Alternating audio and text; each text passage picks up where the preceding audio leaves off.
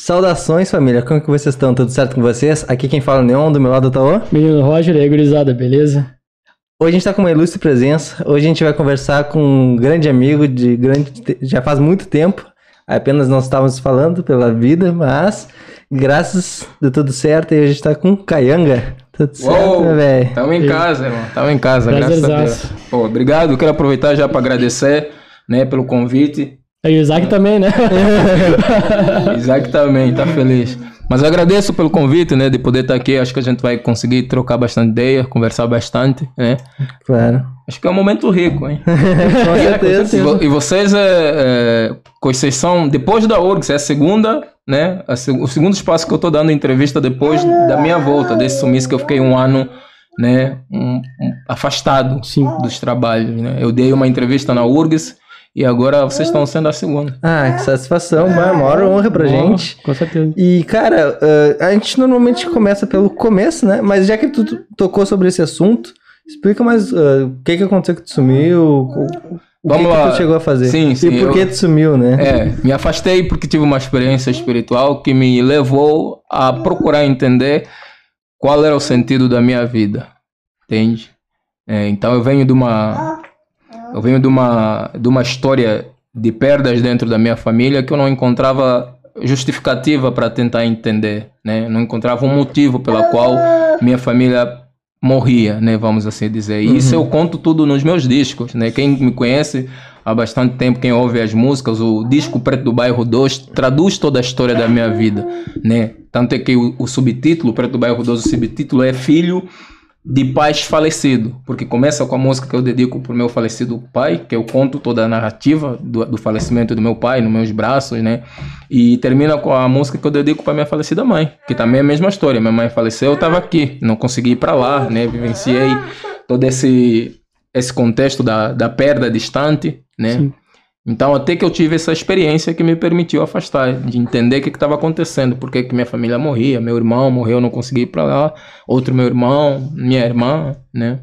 Então, por que que a minha família morria, né? Eu não conseguia entender. Então, uma experiência espiritual me levou, né, a esse ponto de entender o porquê que minha família morria. Então, existia uma maldição, né, que consequentemente estava se achegando a mim e eu precisava entender o porquê. E a distância complicava também. Muito, muito, muito. Demais.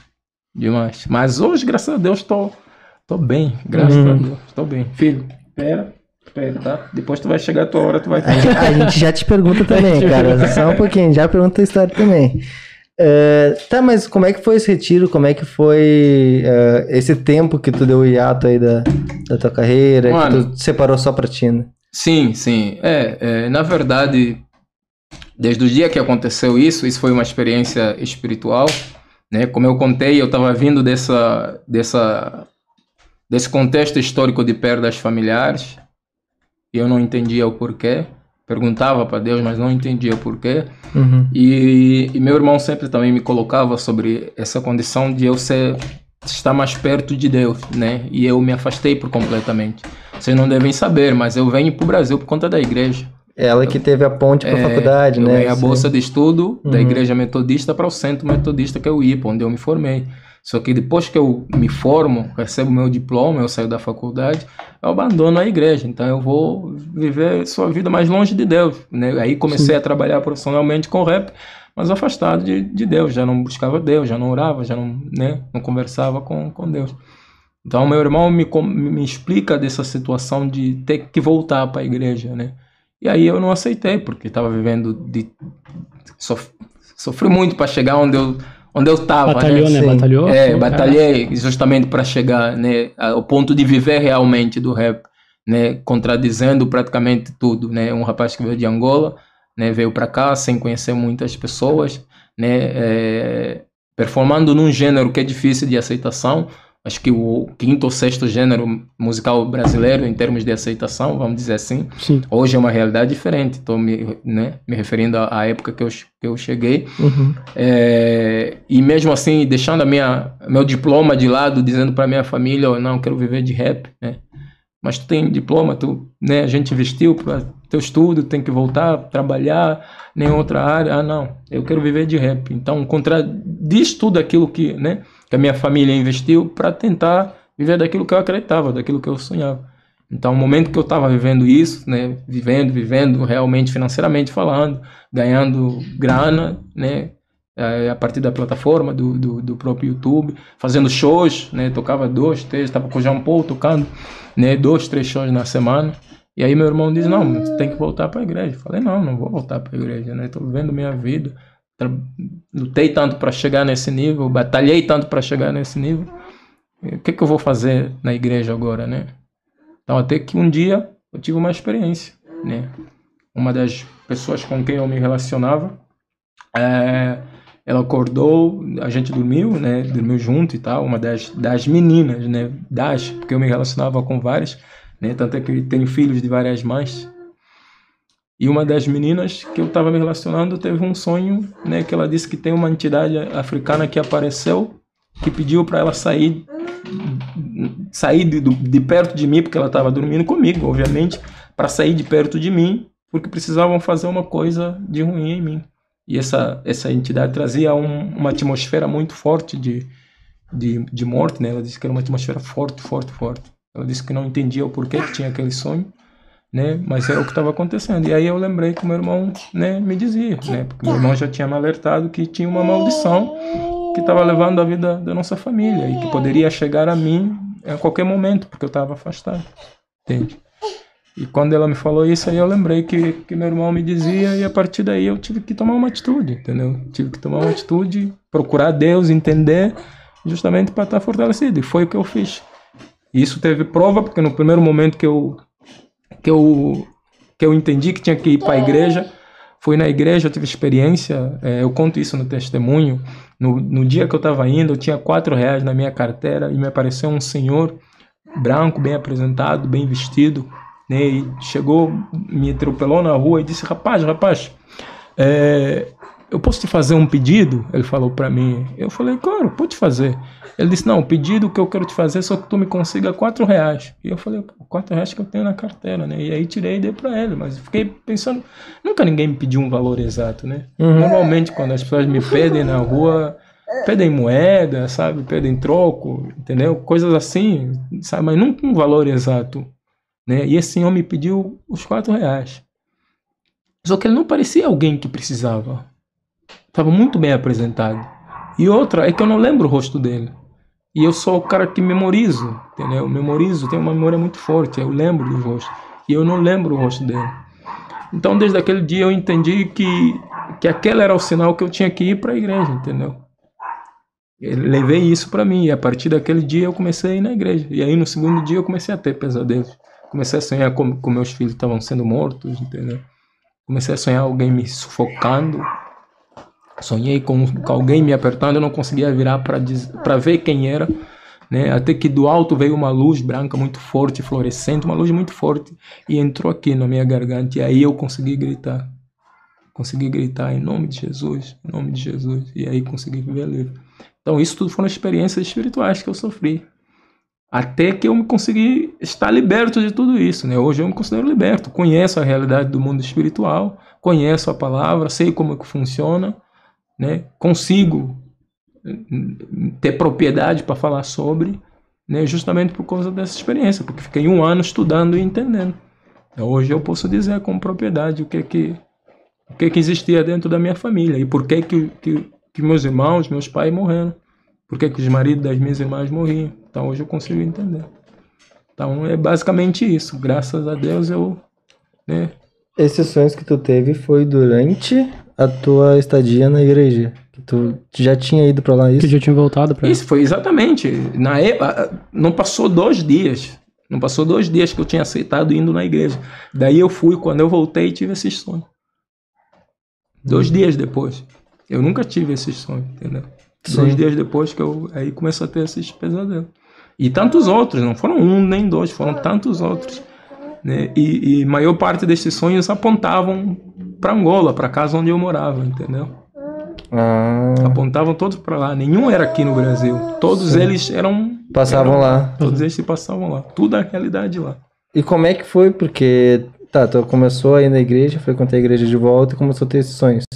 Sim. E aí, como é que foi a maturação para te conseguir vencer esses sonhos, para que parasse, cessasse? É, primeiro, primeiro eu, é, eu entendi que era algo espiritual, tá? E eu comecei a pedir a Deus, Deus, me dá entendimento da tua palavra, me dá entendimento para eu né, combater isso. E aí meu irmão começou a me dar orientação, instrução. Ele ó, a gente tá orando junto para ti aqui, não vai acontecer nada. Na verdade, isso é mais um ataque justamente porque tu tá tomando uma posição contrária. Pois é, né? Que às vezes a gente, a gente vai com muita crença de tentar se livrar de alguma É. coisa ruim que a gente tá tendo. Então a ideia de tu ir e acabar sofrendo alguma coisa relacionada a isso é muito contraditória, né? Sim. E aí, e aí é, é, ele começou a me dar instrução, me orientando, né? Ele disse, faz o seguinte, começa a orar, começa a orar mais, começa a passar mais tempo agradecendo a Deus, pedindo a Deus.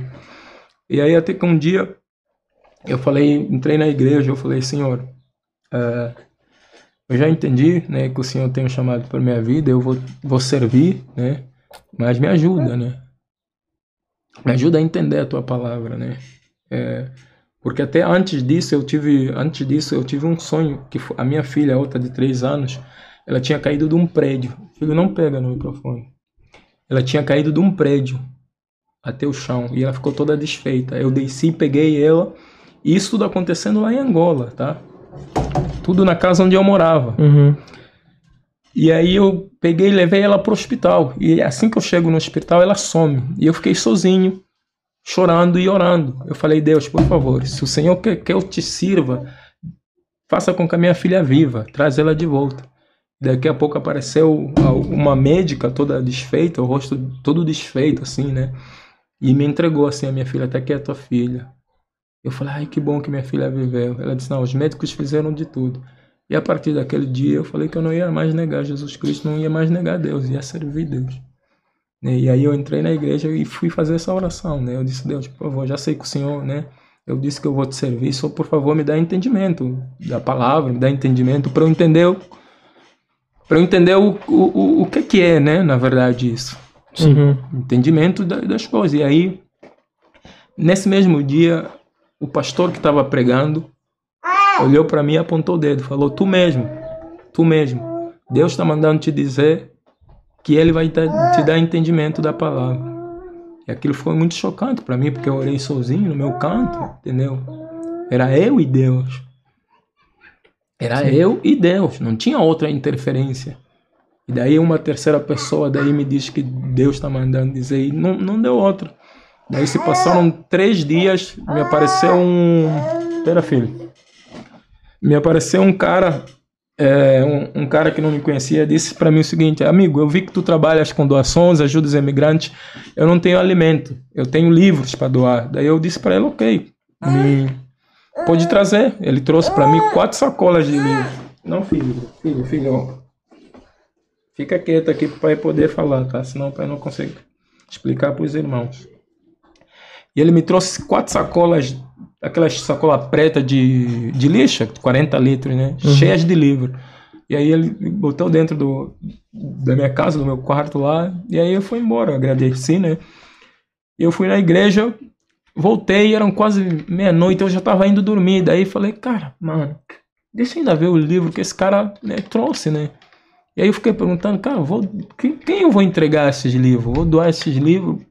Esses caras querem comida, né? Os haitianos estão passando fome. Eu estou ajudando com cesta básica para eles terem alimento. Né? Será que alguém vai querer ler? Deixa eu ver o que, que tem nesses livros. Daí fui abrir a sacola. A primeira sacola, quando eu abri, era uma Bíblia. Eu pus a mão, outra Bíblia, outra Bíblia. Eram 13 Bíblias de versões diferentes. E daí na outra sacola eu fui abrir, tinham 35 livros, que é um curso de teologia da Assembleia de Deus. 35 livros. Um livro de, de uma coleção chamada Etade, é um curso completo de teologia. E daí abri a outra, tinha mais de 50 livros de vida cristã de autores diferentes. Né?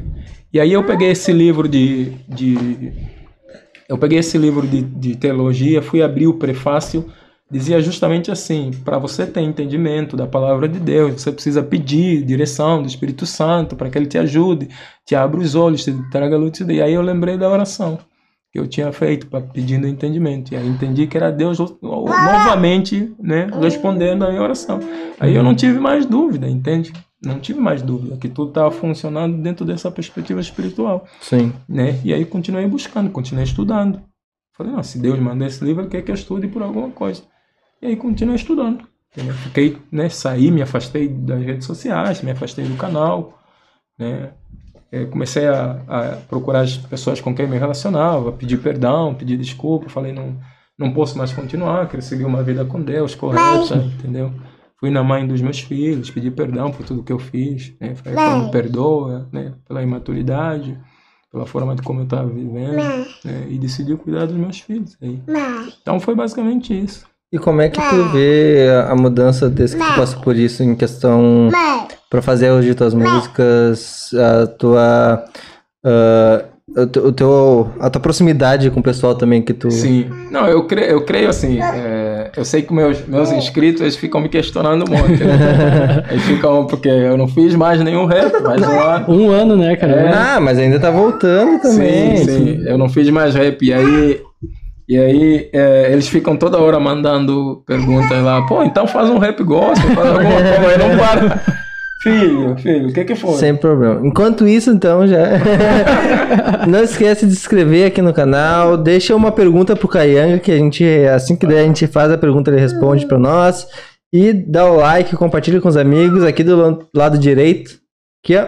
Tem o QR Code pro iFood pro nosso parceiro, o Be Like Cook, que já tá chegando. Se tocar o interfone, vocês vão saber que são eles. que é o cookie recheado aqui de Porto Alegre. Tem diversos sabores, vale muito a pena. Vocês vão provar, vai é chegar. Daí vai deixar mais elétrico ainda, pequeno. Ah, Te segura, hein? vai comer e vai me deixar mais tranquilo. E então é isso, gente. Obrigado por estar aí acompanhando. E, cara, então como é que tu vai pensar? Tu pensa em. Tu pensa em voltar pra música, pro rap? O que, que tu pensa em fazer agora? Cara, eu vou, vou falar o que eles não querem ouvir. Não, mas de uma forma Faz boa, porque eu tô falando aqui primeiro, tá? Essa é em primeira mão, mas olha, mas olha assim, entendeu? Primeira É, mão. Hoje, hoje, hoje eu entendi que Deus não me chamou pra fazer rap, tá? Embora eu seja muito bom nisso. Faço isso há mais de 20 anos, é o que eu mais amava em toda a minha vida. Mas hoje eu entendi que não foi esse o meu chamado. Hoje eu sei qual é o meu chamado. Mas agora, é, eu vou, vou, de certa forma, usar isso a, a favor do, do, do meu chamado? Claro que eu vou, vou conseguir. Mas agora eu. é, mano. eu, eu não vou. Eu não, eu não- vou falar aqui, tá? Vou dar. é, Eu acho que também vai, vai ser bom, entendeu? Eu tenho que fazer um vídeo falando sobre Mas se isso. não quiser falar, não, fica Não, tranquilo. Eu, eu, vou, eu vou ter, eu tenho um vídeo, tá? Eu vou ter que fazer um vídeo. Já, já programei pra fazer esse vídeo pra postar no meu canal lá pra todo mundo. Mas eu vou anunciar aqui, tá? Em primeira mão. Uhum. Assim, eu, o Canhanga, o Canhanga já não vai seguir mais profissionalmente, tá? Eu não vou seguir mais minha carreira musical, ok? Isso até é aquela câmera, né? Isso. Falando pro pessoal aqui, eu não vou seguir mais carreira musical. É diferente de deixar de fazer, tá? Sim. Entendeu? Eu acho que tem. Assim como as pessoas que se aposentam, elas continuam trabalhando, certo? Sim, sim. Tem muitos jogadores também que se aposentam, eles continuam jogando futebol. Mas, porém, eles já não seguem carreira, certo? Sim. Então é dentro dessa perspectiva. Eu também não vou seguir mais É carreira. outro, tá? Carlos. Uhum. Eu também não vou seguir mais carreira no rap, certo? Então depois eu vou gravar um vídeo explicando isso pro meu canal, pra minha audiência, pros meus fãs, meus seguidores, né, agradecendo, né? Então, mas deixa já aqui em primeira mão, quem, quem que tá aí, quem que tá disponível aí?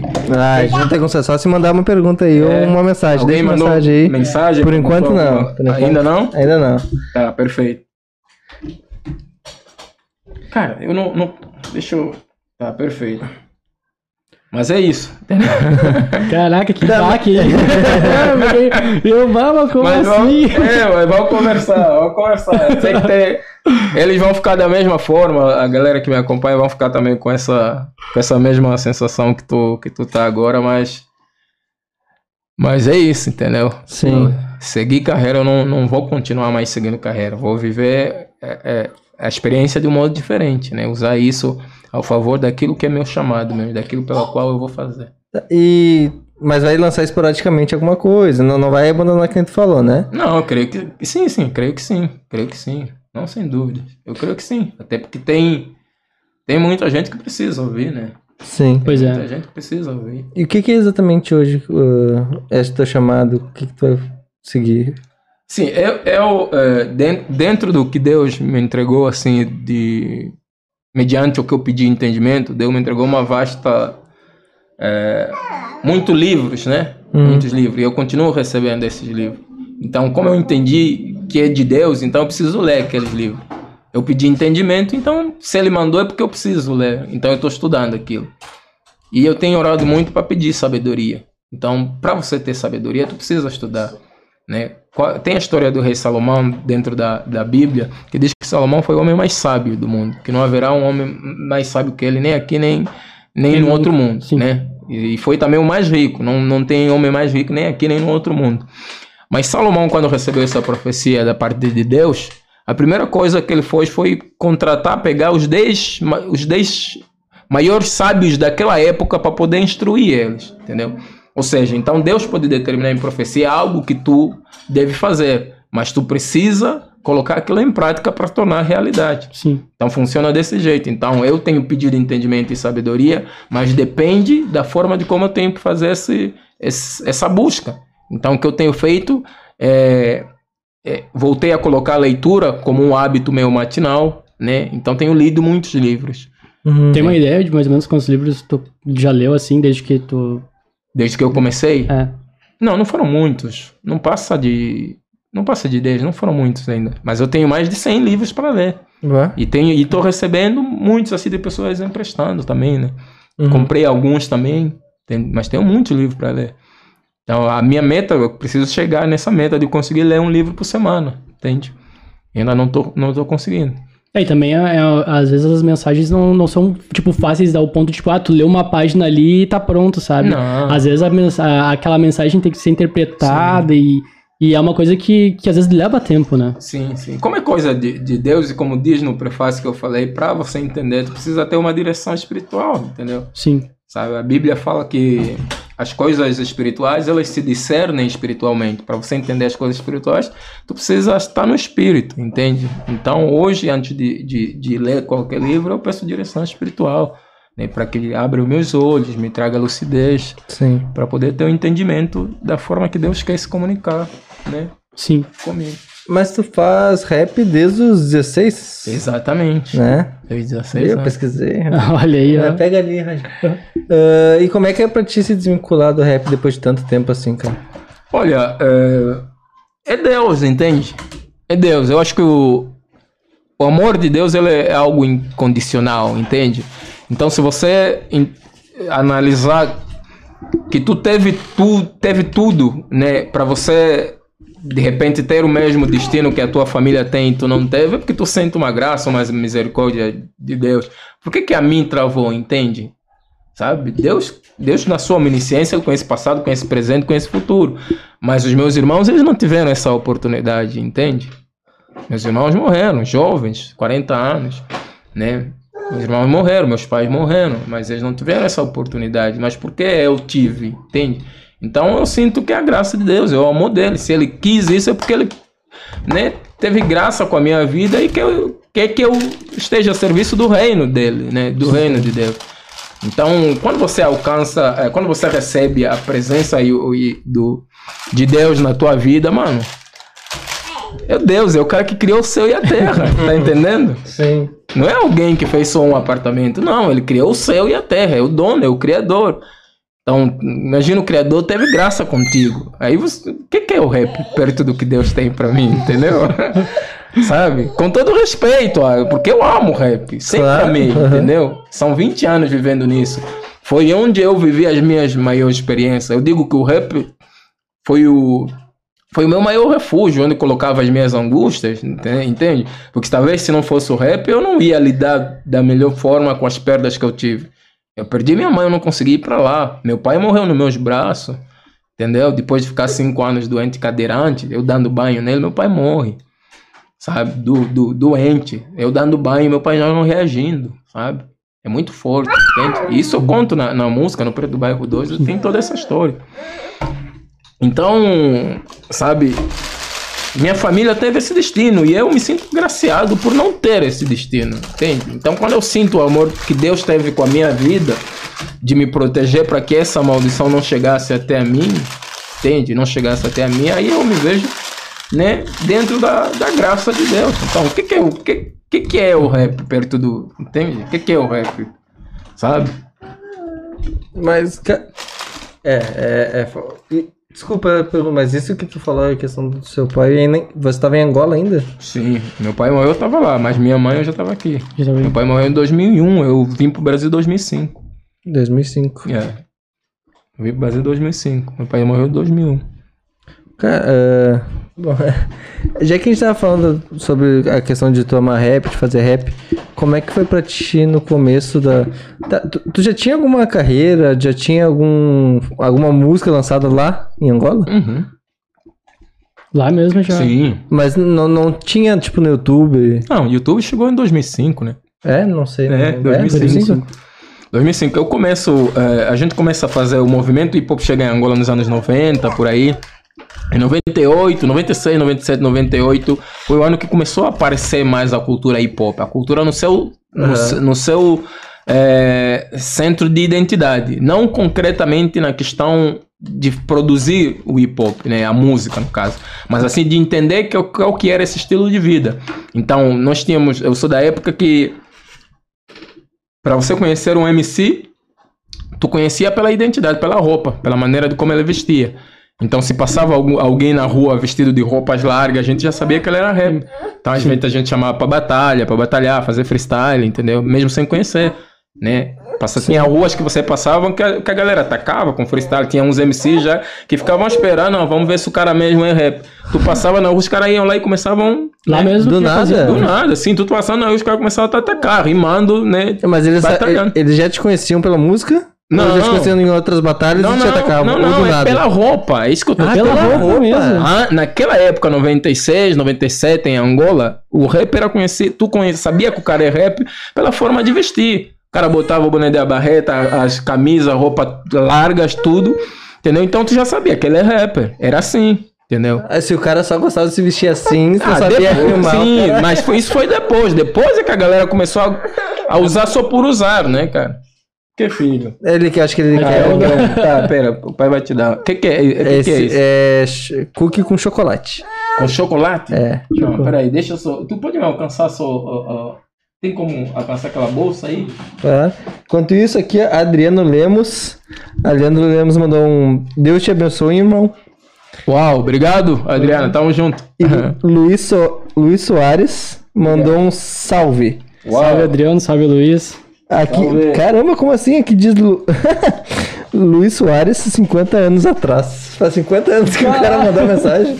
Só mensagem do passado. né? É, não deve ser o nome do cara. Mas muito bom o nome. Ó, filho, começa a bolacha, filho. Tu quer que pegue só um pedacinho que não tenha chocolate? Só da casquinha? Começa, é, começa aqui. Tá tranquilo. Tranquilo? Vou tirar aqui pra não. Pra não dar. Gabriel Tribino, nosso grande amigo Tribino. Salve. Muito Uau. obrigado, mandou um grande papo. Muito bom papo. Uau. Mas, cara, é, ima- imagina, o cara se go- gosta de se vestir no, no estilo rap, e aí o cara só gosta de se vestir, o cara nem sabe trocar um freestyle do nada, o cara já vem com um papo, o que que vai fazer? Cara, depois lá já tem até uma roda formada já. Sim, é, naque- naquela época era assim, entendeu? Foi a época que tava chegando, foi muito por questão da identidade mesmo, entende? Então, pra você ser, ser um MC, tu precisava apresentar, tu precisava apare- aparentar ser. Uhum. né? Isso, claro, mudou com, depois de alguns Claro. anos, né? Hoje, pior ainda, já não se fala mais da questão da identidade e das vestes. Né? Hoje tu vê o MC veste do jeito que ele quiser, mas antes ele precisava ter uma identidade. Começava justamente nessa, nessa construção né, das vestimentas, né? A partir da Era bem vestimenta. dividido aos tribos antigamente. Oi? Era bem dividido aos tribos. Exato, antigamente, exato. Mas, então lá já tinha batalha de rap Sim. adedado. Sim. Nós chamávamos rompimento. Até agora chama-se rompimento. Nós não falamos batalha de rap, nós chamamos rompimento. rompimento. Isso, que é de romper. O cara batalhar, né? É, Chegou a participar de campeonatos lá? Sim. Campeonato, campeonato não, participei uma, uma participei uma vez, não foi um campeonato, foi um evento que teve. Eu não, não eu, graças a Deus eu te- tenho, tenho, tenho essa desenvoltura, sempre tive essa desenvoltura do freestyle. E uma vez eu participei de um evento que tinha a batalha de freestyle. E fui vencedor. Sabe qual é o prêmio? Hã? Sabe qual é o prêmio? Qual? É refri. o prêmio era uma caixa de refri. É. Caraca. Que não recebi também até. Te. Não recebi até hoje, mano. Caraca. Mano, mas é- foi um dos eventos mais marcantes da minha história, entendeu? Não queria saber do refri. É, mas é, é exatamente. Nós, atra... O meu grupo, e os meus amigos, que o MacD, Bob Law, da KB, do meu primeiro grupo de rap, nós atravessamos, fomos para uma outra cidade para fazer esse. é, participar desse evento, né? E eu me inscrevi, eles me inscreveram. Não, porque tu é bom no freestyle, pô. Vai, batalha, vai fazer a batalha. Daí eu me inscrevi. Tinha outros, outros MCs, né? Tinha acho que uns oito MCs ou 10. Daí eu batalhei e eu venci. E o prêmio era uma, uma caixa de refri. E aí eles prometeram que a gente ia, iam entregar depois no final. Só que eles não entregaram. Ah, Não recebi, mas foi um, um, um evento marcante porque foi na rua, né, dentro do- de uma avenida, lá na minha cidade, Benguela, dentro de uma avenida, e tinha mais de, acho que 15 mil pessoas. Bem, é um evento grande, sim. Ah, que da hora, mano. Sim, foi o maior evento que eu Quantos anos participei. você tinha aí? Ah, não lembro, cara. 16, 17, era. É, 16, Ah, 17 não ele sei. começou lá. Não, acho que já, já tinha, acho que. Eu cheguei aqui com 21, acho que tinha 19 ou 18, por aí. Fazia show lá já, ou... Sim, já faziam shows, mas a maior parte dos nossos shows em Angola eram nas ruas, né? Uhum. Nós tínhamos, por exemplo, é, uma comunidade que nós chamávamos de Hip Hop School. Hip Hop School é escola de hip hop, tá? Uhum. Em inglês, né? Hip Hop School. E nessa escola, onde a gente estudava o, a cultura hip hop no seu todo. Tá? Então, naquela época, para você ser o MC, para além da identidade, das vestimentas, tu tinha que conhecer a cultura hip hop, com quem foram os percursores. Então, a gente estudou desde Kulerk, África Bambata, né? Os primeiros percursores da cultura, da cultura hip hop, né? Uhum. A gente estudava e também estudavam os maiores revolucionários dos movimentos civis da época, tanto nos Estados Unidos como os africanos. Então a Ah, gente estudava. Malcolm X, estudava né, eh, Luther King, estudava essa, essa, essa galera do movimento social negro Uhum. né, nos Estados Unidos. Né, a gente estudava os africanos também, Agostinho Neto, Nelson Mandela, eh, Samora Machel, né, essas personagens revolucionárias da época, que muitos foram presidentes no caso. A gente estudava. E naquela época, eh, eu lembro que na minha cidade tinha um único lugar que tinha computador, que tinha internet, que era um hotel que tinha lá.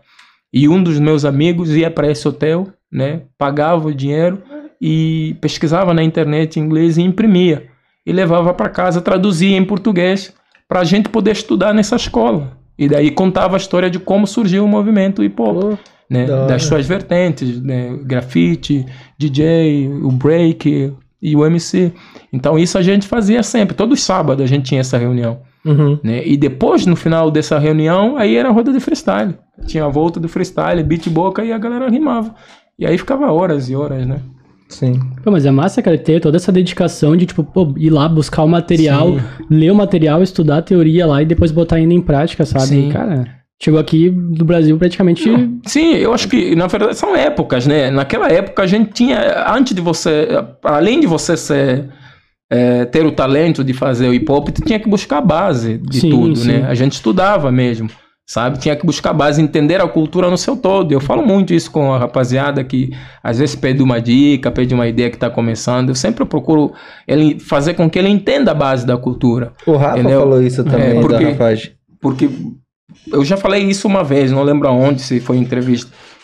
Mas assim, é, 70% dos MCs hoje que estão no mainstream do, do rap Brasil, daqui a 5 cinco anos até muito, 3 anos, tu não vai ver um, sabe, maior parte deles mais fazendo rap, entende?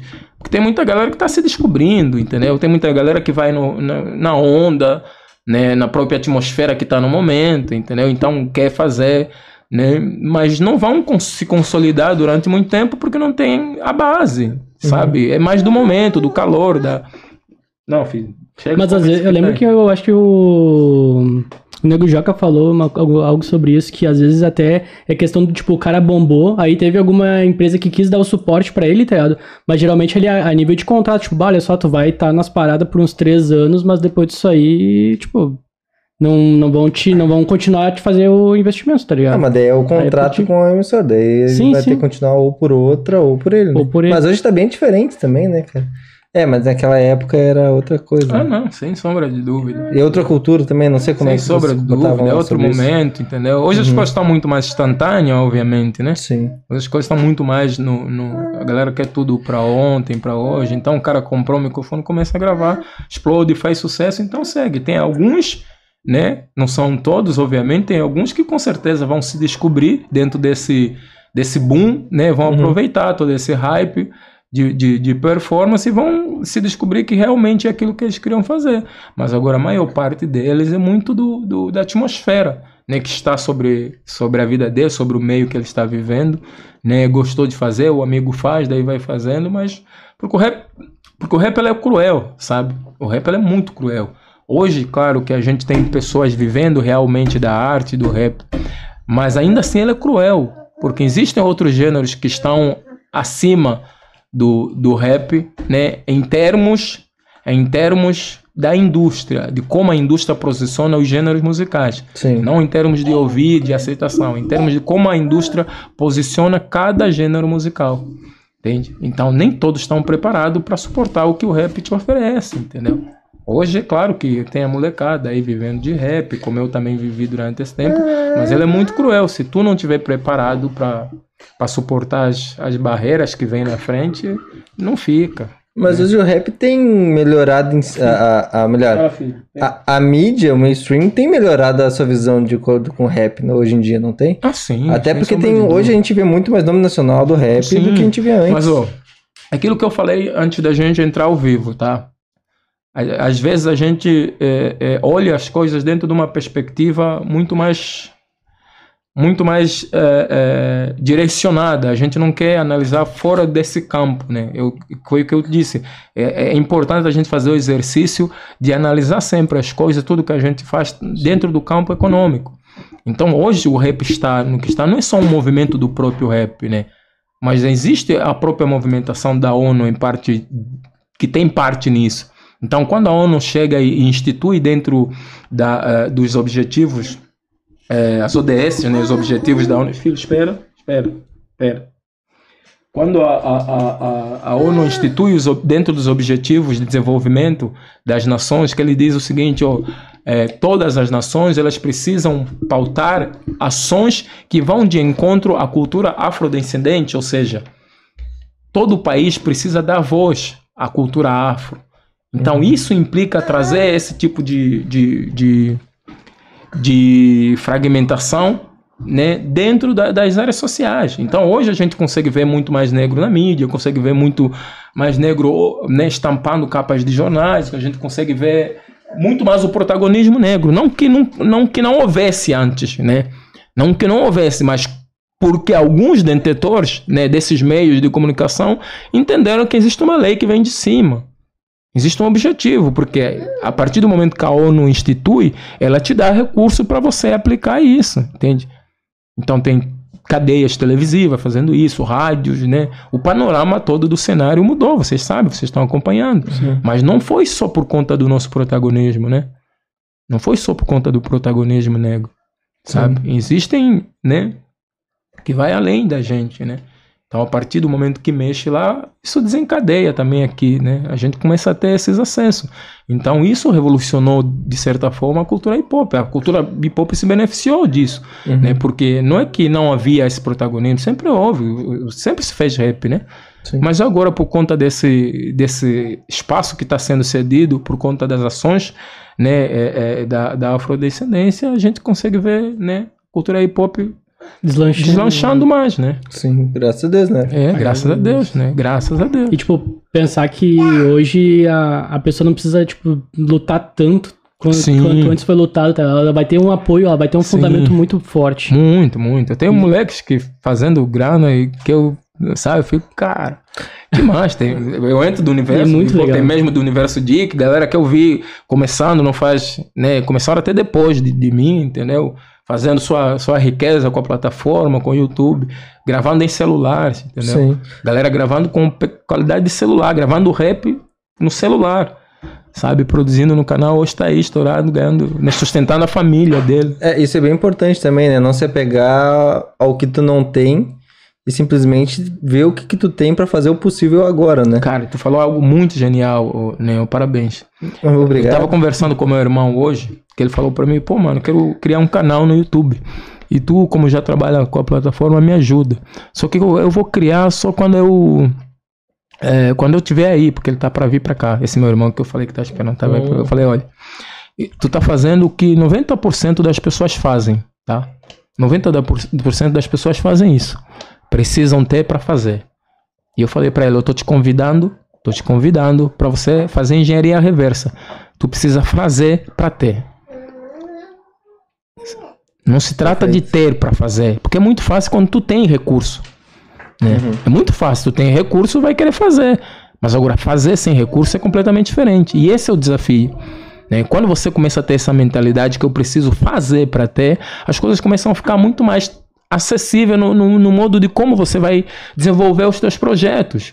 Entende? Uhum. sabe? Tu olhando aqui no teu cenário, tu consegue visualizar que tu gostaria de colocar mais coisas. Colocar talvez coisas diferentes, fazer coisas diferentes. Melhorar falta- melhorar, também. exatamente, entende? Uhum. Mas tu não deixou de fazer, tu não disse, ah, não, vou esperar eu ter tipo o equipamento mais né, de ponta, de última geração para poder fazer. Tu começou a fazer com os recursos que tens. Perfeito. né? E aí vai de encontro à frase, acho que é Érico Rocha que fala sobre isso, né? Que feito é melhor que perfeito, né? Porque o feito tá feito, tu vai melhorar com, com o processo, Uhum. entendeu? Agora o perfeito pode não acontecer nunca, né? É. Porque tu tá sempre esperando conseguir as melhores ferramentas para fazer. E isso demanda tempo, né? E aí vai, prostega, você quando vê, tu não fez. Até porque o perfeito vem mais com a experiência do que próprias coisas que tu tem pra fazer, né? Também. É, pode ter o melhor equipamento do mundo e não conseguir entregar aquilo que tu quer, tá ligado? Até pela falta de experiência, porque não ter feito antes. Exatamente. Cara, a gente tava falando sobre a questão da, da tua vivência em Angola antes de vir pra cá. Sim. O Luiz Soares mandou aqui, Caianga, como foi sua infância? Se tu quiser falar, Claro. Mano, é. Vou, eu só vou te falar da raiz mesmo, entendeu? Claro, claro. É, vou te falar da favor. raiz. Mano, minha, minha- assim, eu, eu dou graças a Deus porque depois de mim eu tenho mais três irmãos, tá? Depois de mim, tenho mais três Sim. irmãos. Só que o meu irmão caçula, que Tá, é mas esse que- depois de ti, porque eles são mais novos? mais novos. Mais novos, Isso. tá. Vieram depois de mim. Ah, tá, entendi. Tá? É. O caçula, o meu irmão mais novo, o caçula não, e a minha irmã, os dois últimos, na verdade, né? A minha irmã e o meu irmão, os dois últimos, eles já não passaram tanta dificuldade que a gente passou, entendeu? Tanto é que eles não se lembram, eu comento com eles, eles não lembram, né? Eles não lembram de ter passado fome, entende? Já eu e o meu irmão que vem depois de mim, a gente passou essa vivência, né? de não ter comida mesmo em casa, né? Meu pai. Eu conto isso nas músicas, mas se tu entrar no disco Preto do Bairro 2, ouvir todo o disco, tu vai chorar. Se tu não chorar, tu é de pedra. Entende? Tu vai chorar, porque a história do, do Preto do Bairro 12 ela é muito sofrida. Conta, eu conto tudo isso, né? Então, é, é, a minha infância ela foi muito dura, mas em contrapartida, eu, a minha, minha mãe, como era professora, eu tive bons valores, entende? Tive bons valores dentro de casa, educacionais. Eu lembro que a primeira vez que eu rodei né, na, na escola, meu pai me deu um monte de porrada, que eu não podia rodar, entendeu? E a minha mãe me dava, me dava é, é, todo o incentivo, porque minha mãe era professora. Eu ia de manhã, eu passei é, do primeiro ano até o quinto estudando duas vezes. Eu ia de manhã na minha aula, ia de manhã assistir a minha aula, normal, e de tarde eu tinha que ir com a minha mãe assistindo a aula que ela ia dar para os alunos dela. Eu aprendi, aprendi a fazer redação assim. Eu sempre fui bom em escrever, sempre fui bom, desde criança. Ah, entendi. Entendeu? Desde criança. Porque eu estudava duas vezes. Ela dava aula de reforço, isso? Não, minha mãe dava aula Ah, normal. na- na aula, aula Não, mesmo. só que ela me levava junto. Ah, entendi. Eu estudei- assistia duas vezes a aula. Ia na minha aula normal, de manhã, e de tarde eu ia na aula da minha mãe. Entendi. Era o mesmo ano, assim, que ela dava? Mesmo ano. Porque lá, como é que funciona? O ensino do primeiro ao quinto ano é a mesma professora, tá? Só vai subindo. Ah, é do primeiro ao quinto, se tu pegou uma professora, vai É a ser mesma sempre até que- aquela é. até quinto. Agora deve ter mudado, mas na Sim, minha na época, é, aham. era assim. E era a mesma. Poxa. Era É muito diferente. Aham. Então, essa foi a minha infância, entendeu? A gente passou essas, essa, né, essas experiências que me, que me fortaleceram de alguma forma e formaram o meu caráter, entende? Sim. Formaram o meu caráter, sabe? Eu, eu como qualquer um, gostava muito de, de, de jogar, brincar, jogar futebol, mas tinha os meus amigos de infância que a gente já gostava de fazer música, nem era rap na época, mas a gente brincava de fazer música, nem improvisar, sem, ser, sem conhecer o rap, a gente já brincava de fazer música. Isso com seis anos, sete anos, criança, né? Uhum. A gente já gostava de fazer música. É, isso foi formando caráter, né? Foi formando caráter. Então, é, as, as, as partes mais difíceis foi justamente essas necessidades básicas, assim, de passar fome, de não ter o que comer mesmo, entendeu? E às vezes ter uma refeição por dia, sabe? Eu conto isso, cara, conto isso nas músicas. Se tu olhar a música é, Libertação, não. É Libertação? Não, a, a própria música que eu dedico ao meu pai, eu, eu conto essa história, né? Porque a minha mãe, por exemplo, a meu pai ia trabalhar, meu pai tinha que tomar café, mas o café é o café, só o café. Não é café com pão, porque eu não tinha dinheiro para comprar pão. Minha mãe Sim. me dava o dinheiro para ir comprar café. E o café ele era vendido lá em vários, vários negócios, né? Em várias tampas, assim. Tampa pequena, tampa grande. E a minha mãe me pedia para comprar, fazia andar 10 quilômetros para comprar uma tampa dessa, porque ela precisava fazer o café só para o meu pai trabalhar. Só aquele café da manhã. Porque era só o que ela tinha, entende? E o meu pai só tomava o café, não tinha o pão. Era só o café, o café líquido. Né? E meu pai era o único que conseguia tomar o café, porque ele ia trabalhar. Ele é que tinha que trazer o sustento. Uhum. Então ele tinha que tomar pelo menos, pelo menos esse café. Então meu pai ia trabalhar e às vezes ele conseguia, trazia um quilo de farinha de, de milho, né? E algumas plantas que eram que era verdura, né? Uhum. Que eram verduras e aí conseguia, né? Eu ficava, a gente ficava cuidando, meu pai quando a gente via que a que a que a, que a bolsa dele estava um pouco cheia, a gente tinha certeza que ele trouxe alguma coisa para comer. Daí a gente corria até ele, pegava a bolsa e ajudava. Mas quando estava vazia, a gente já tinha que pensar amanhã, vamos torcer para amanhã. Isso tudo bem, no... bem jovem. Jovem, era adolescente, jovem, jovem. Cara, e como é que foi? Porque teve uma quebra bem grande de cultura quando tu veio pra cá, né? Tu veio com 21. 21 anos eu cheguei aqui, Ah, 2005. Pois é, 2005? 2005? 2005. Ah, 16 anos aqui, né? 16 anos. Uhum. Já, já matou a pergunta aqui do nosso do Top Mix? Ele perguntou? Perguntou, Top Mix. Isso. O Top Mix também perguntou quando vai ser o novo hit, a gente acabou de falar já que ainda não tem muita é, previsão, né? Nem, né? Tá tudo esperando o seu tempo. Sim. E, cara, ah, eu, eu acho que é até importante, além de.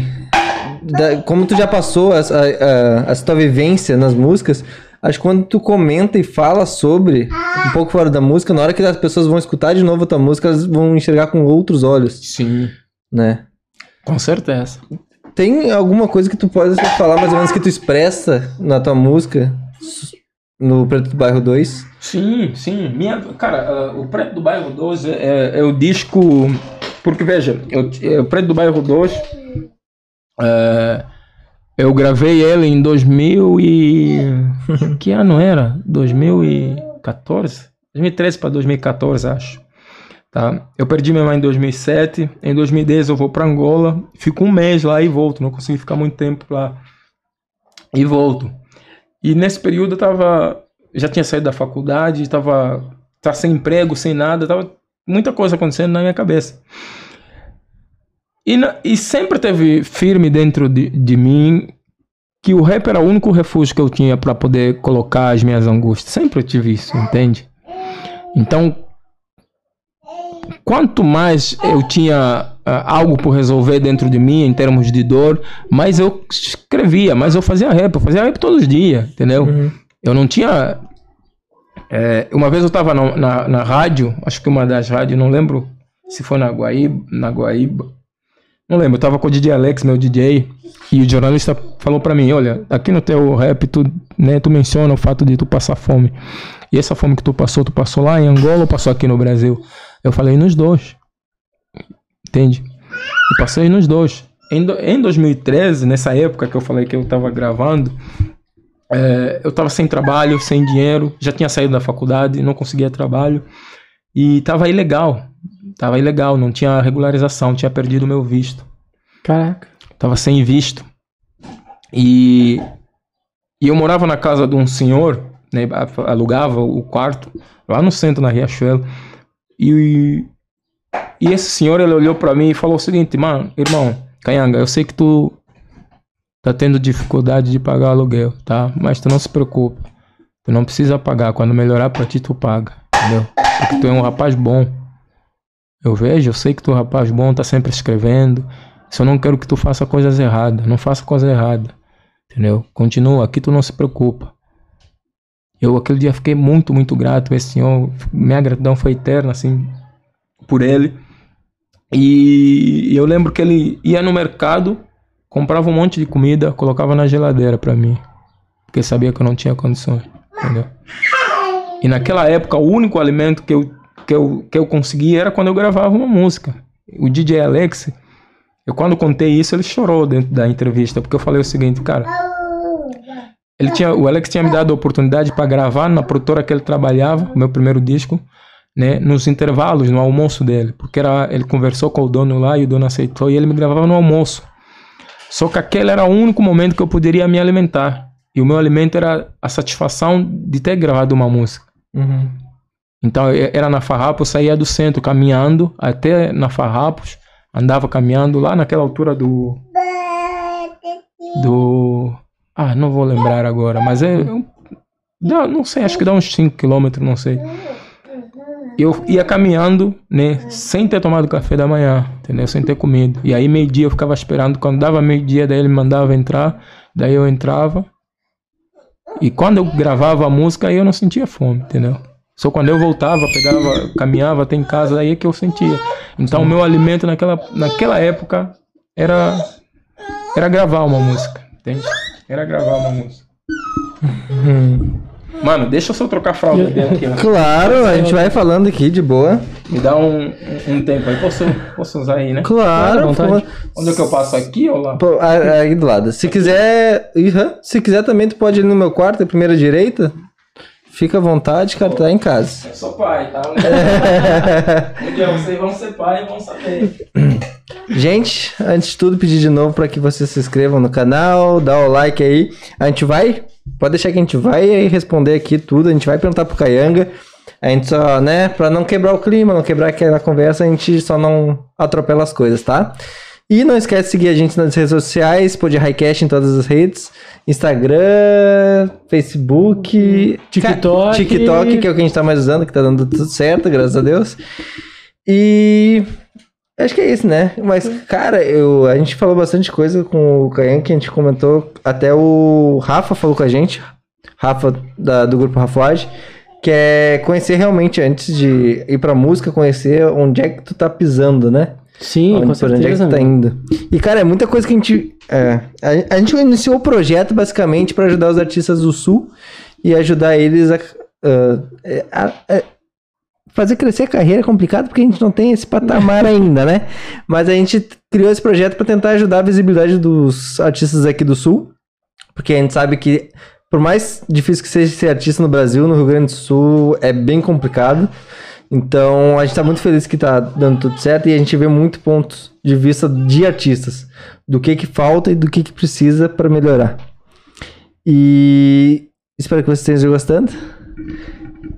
Já já a Caianga tá de volta. Eu tô gostando, cara, só pra te avisar. Tá gostando? Tô gostando, eu tô me divertindo. É. Não, eu tô, me ado- tô adorando. Mas, eu, meu, eu acho que isso é muito foda, tá ligado? Porque, tipo, cara, o 1% que a gente consiga ajudar a cena, é- eu acho que é, de- é, é foda, é massa, tá ligado? Então, cara, eu, eu tava pensando nisso e, poxa, a gente já participou de eventos graças ao podcast que a gente foi, foi chamado. Tem, inclusive, uma parceria que vai sair, um feat, que eu não vou falar de quem, porque não tô liberado. Se a pessoa estiver vendo e ela liberar, a gente fala. Mas vai sair um feat graças não é graças ao podcast, mas o podcast ajudou com que essa parceria acontecesse.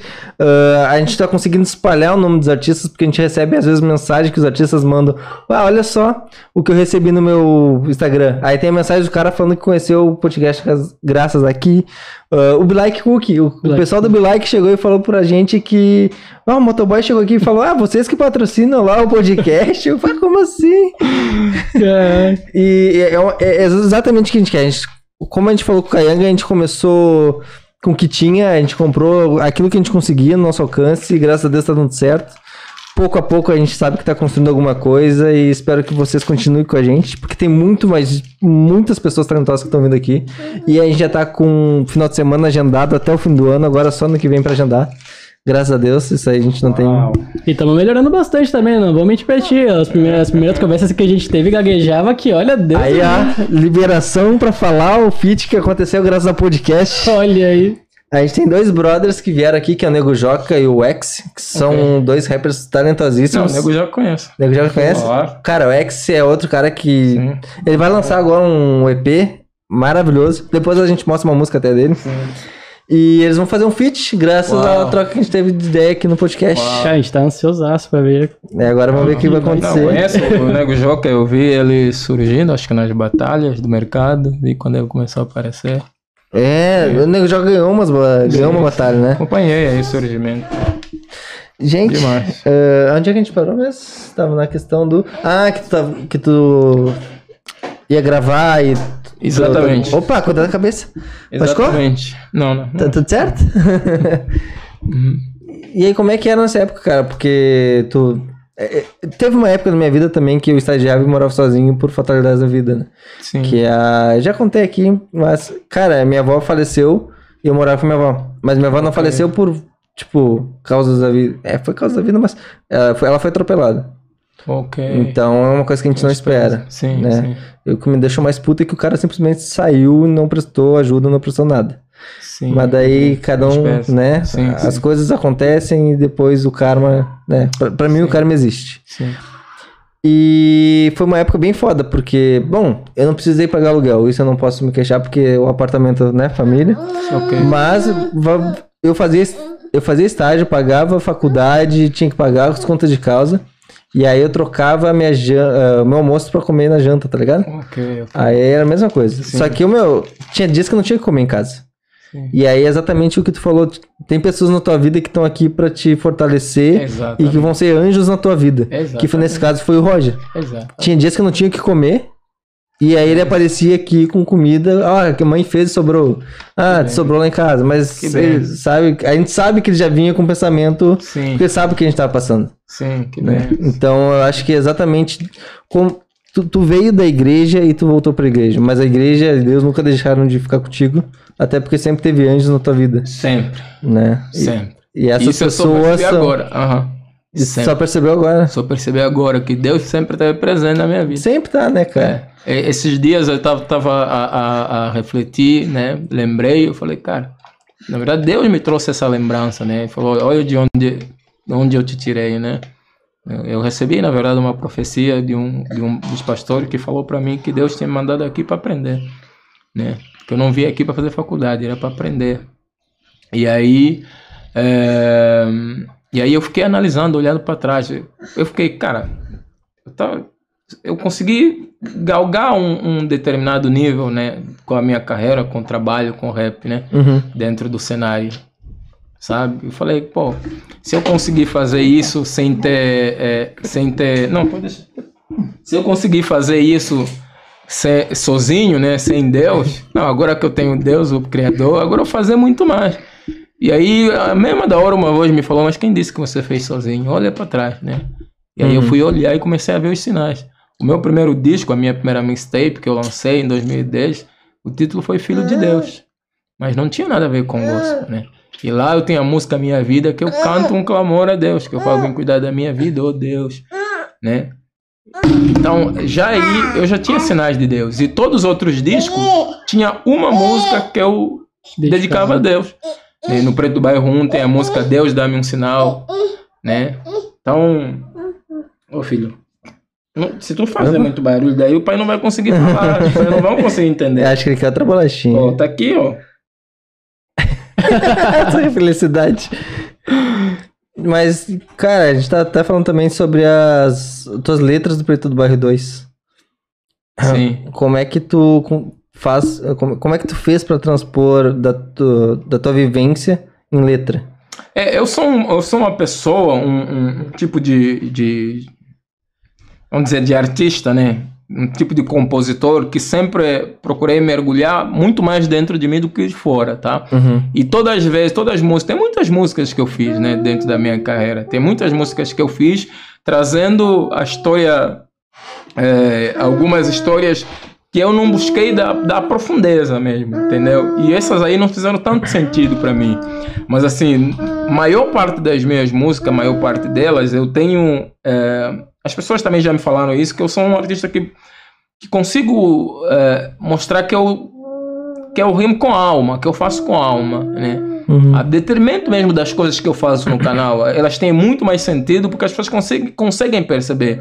Então eu, eu consigo passar isso nas minhas letras. Então quando eu vou, vou compor, eu procuro buscar o sentido mais profundo daquilo que eu estou passando, entende? E é real porque eu vivenciei. Então se eu, se eu se você dá play no Preto do Bairro 2, escuta a música, e, claro, tu vai, pode dar uns lagrimar, mas tu vai cair um pouco na, na sensibilidade de dizer, pô, cara, que dorido esse, o que esse cara passou. Porque tu sente, sabe?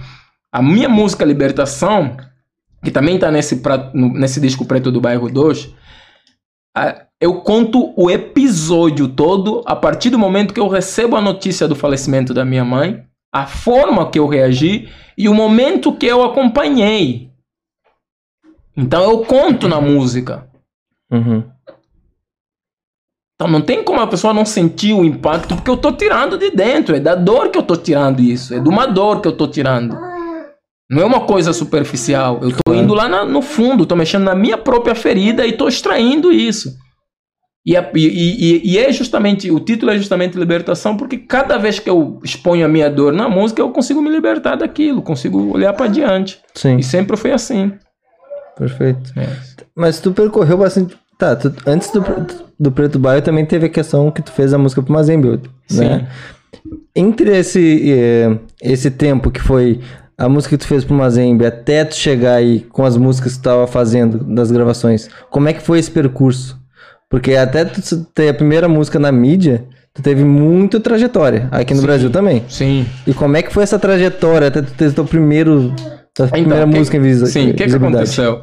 É, eu sempre fiz a, a música, mas como o meu objetivo aqui no Brasil era a faculdade, foi a bolsa para fazer faculdade, então eu sempre foquei na faculdade, tá? Mas a gente fazia música dentro do alojamento, dentro da, da República. Uhum. Eu e o Nicolas. tempo né? livre, né? Isso, a gente sempre fez música. A gente voltava da faculdade, entrava no estúdio, ficava. Nicolas produzia, a gente gravava. Mas, porém, o nosso objetivo sempre foi a faculdade. Então a gente não abria mão disso, né? Sim. A gente brincava, dizia, "Ô, como é que a gente vai conseguir realizar né, o sonho de fazer a faculdade? Eu dizia, não, é simples. Nosso objetivo aqui primeiro é faculdade, segundo é faculdade, terceira é faculdade, quarta é faculdade, depois a música e depois é que vem os nossos relacionamentos, a nossa vivência de guri. Então, às vezes a gente tinha, eh, eu e o Nicolas, principalmente, às vezes a gente tinha tava triste por briga de namoradinha naquela época, né? A gente lembrava esse esse slogan dentro da nossa vivência, né? Falar, qual é o nosso objetivo aqui? Faculdade, segundo, faculdade, terceiro, faculdade e depois a música. E a gente foi seguindo. Só que depois que eu me formo, recebo meu diploma em 2010, aí é que eu me dedico para trabalhar profissionalmente mesmo com rap. Então eu falo, não, vou trabalhar profissionalmente com rap. Filho que tá comendo essa cola.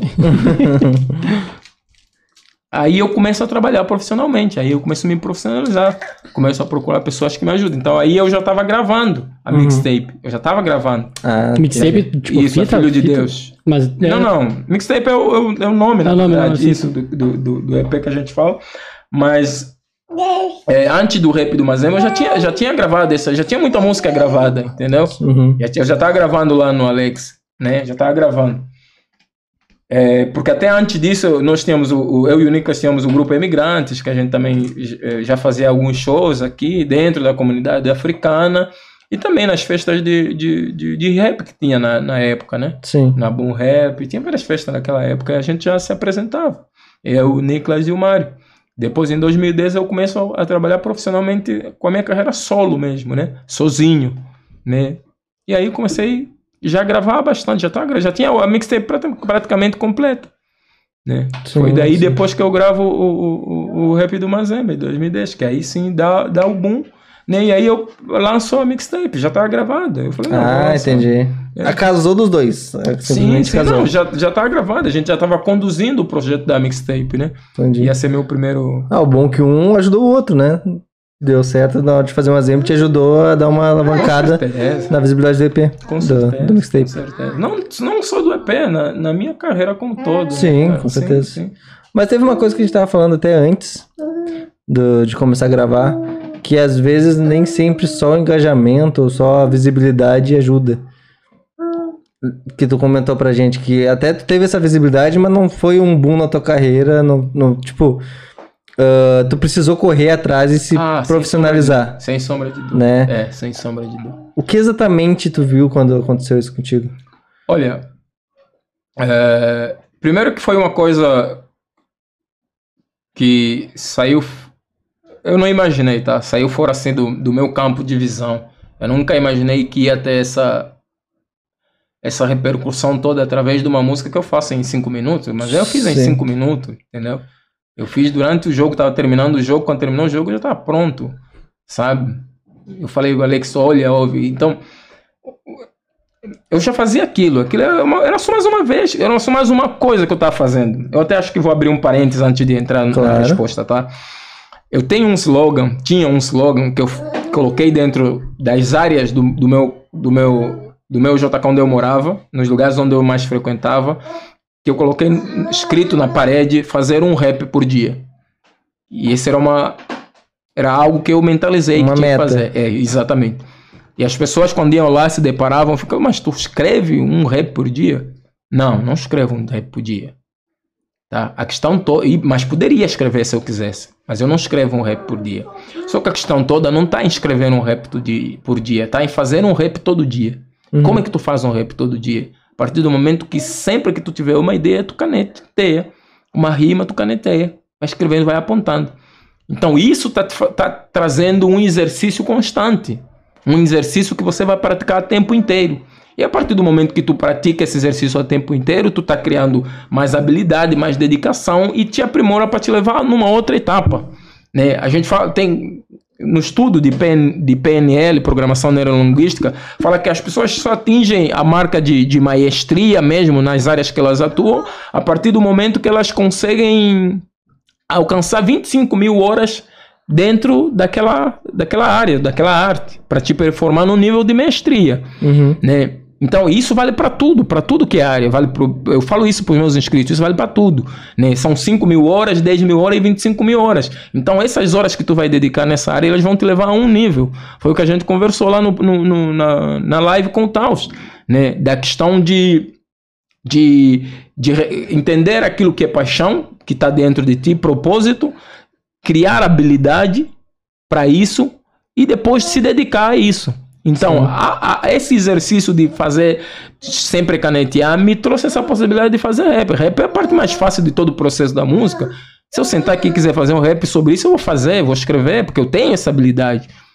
São quase 20 anos fazendo isso. Eu me dediquei horas e horas fazendo isso. Eu tenho essa habilidade para fazer Uhum. né? Claro, é, do, é o dom que Deus me deu.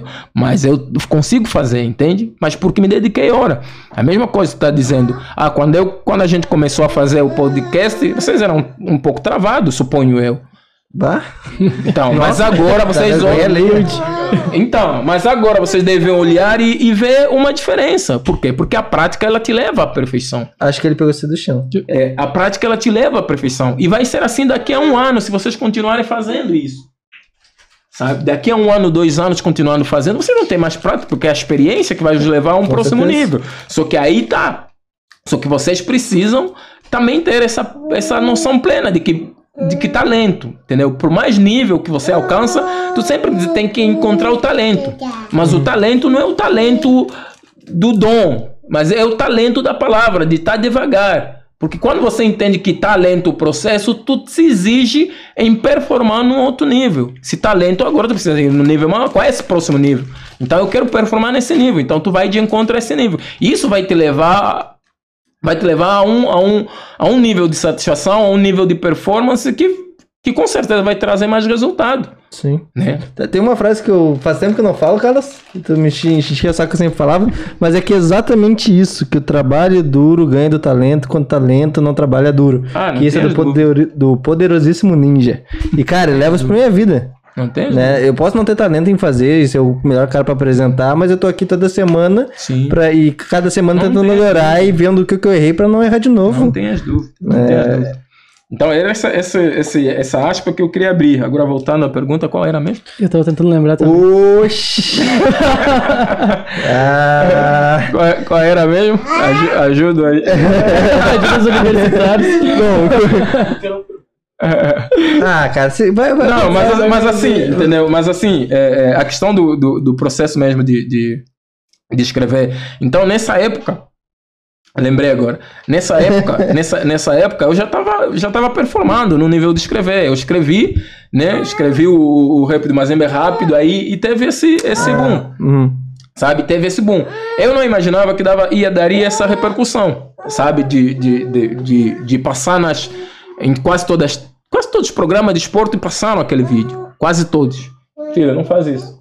Ele tá mexendo com almofada, quer tirar a almofada pra ele ficar brincando e tira essa atrás de O- Teve um vídeo que eu vi essa semana, acho que foi até teu um vídeo, que, que tinha, que acho que era um, meio que um, Não, não. uma, uma- um caso lá do, acho que era do Kobe Bryant, não lembro bem, que tipo, que mostrava que a ideia dele da dedicação, que tipo, o cara ia lá e fazia a cesta todo dia, treinava todo dia, e aí chegava no, chegava no jogo ali no momento, ele fazia uma cesta sensacional. Ah, sim. Só que, sim. tipo, pra ele Pra aquilo ele ali era era só mais uma cesta, né, cara? Exatamente. É uma coisa normal. Exatamente, é exatamente isso.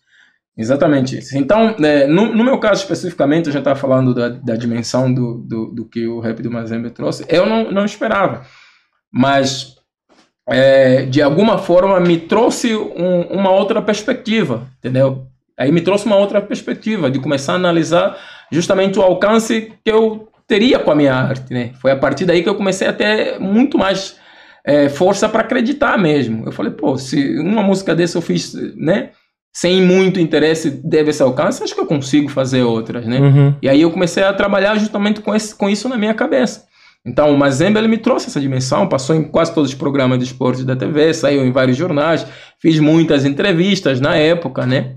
Fiz muitas entrevistas, ele me deu justamente essa visibilidade. As pessoas começaram a conhecer a minha carreira musical a partir, maior parte, a partir desse, desse vídeo, né? Então é, gerou essa visibilidade dentro da minha carreira, mas é aquilo que eu mencionei. Consequentemente, falando já no, no campo econômico, não teve tanto rendimento, não tive, né?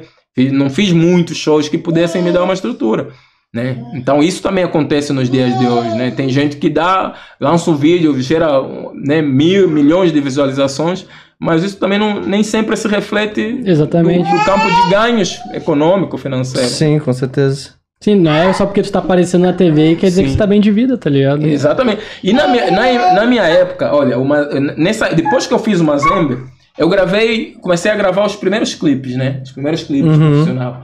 Então, foi, nessa época, tinha, tinha a, a cultura aqui em Portugal tinha pouca estrutura para fazer os vídeos com a qualidade que eu fazia, entendeu?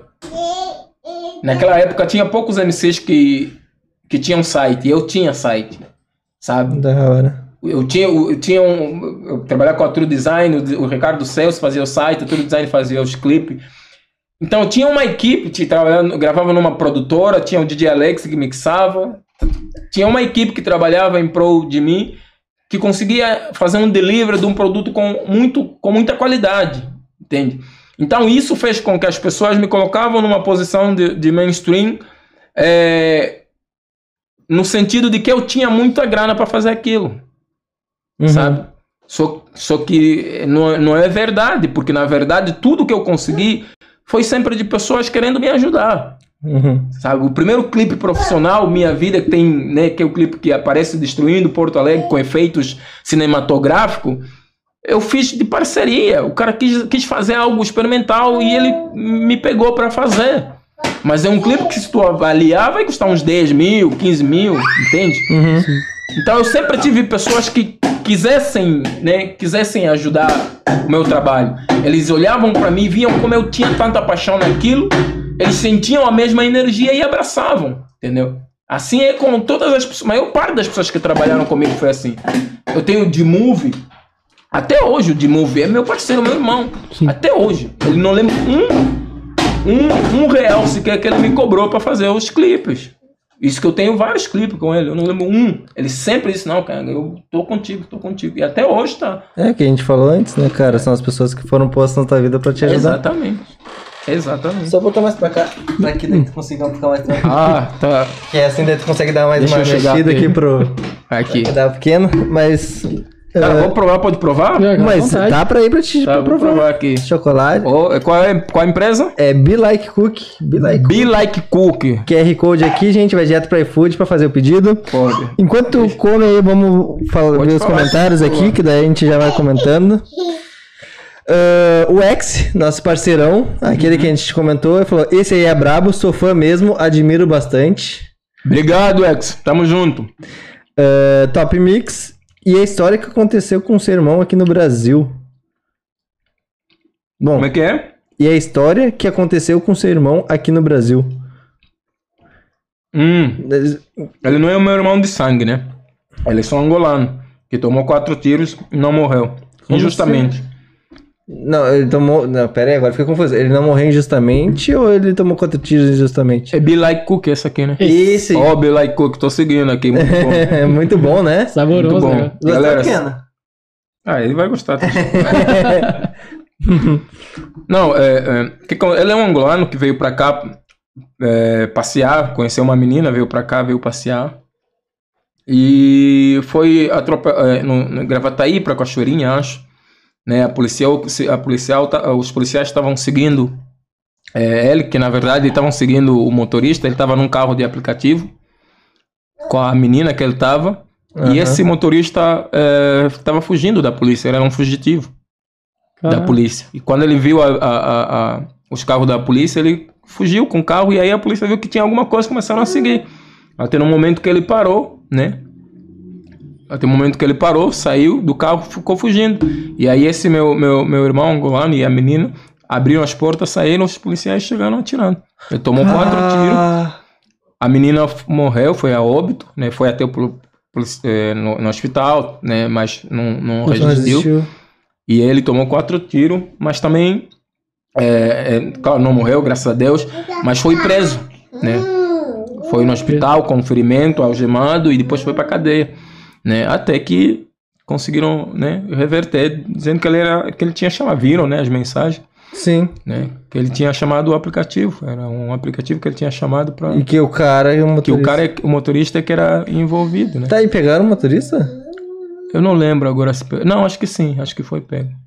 Isso, acho que foi pego. Ou ele se entregou alguma coisa assim. Foi, caralho, É, velho. mas era o motorista que, de aplicativo que estava envolvido, não ele. Só que a polícia não quer saber. Não, não quer imagina. saber, né, meu? A polícia É. vê. Ah, e eu saiu correndo ainda. É isso. Então é, é esse caso. Ele não é, meu, não, não é meu irmão de sangue, ele é irmão da pátria, angolano, né?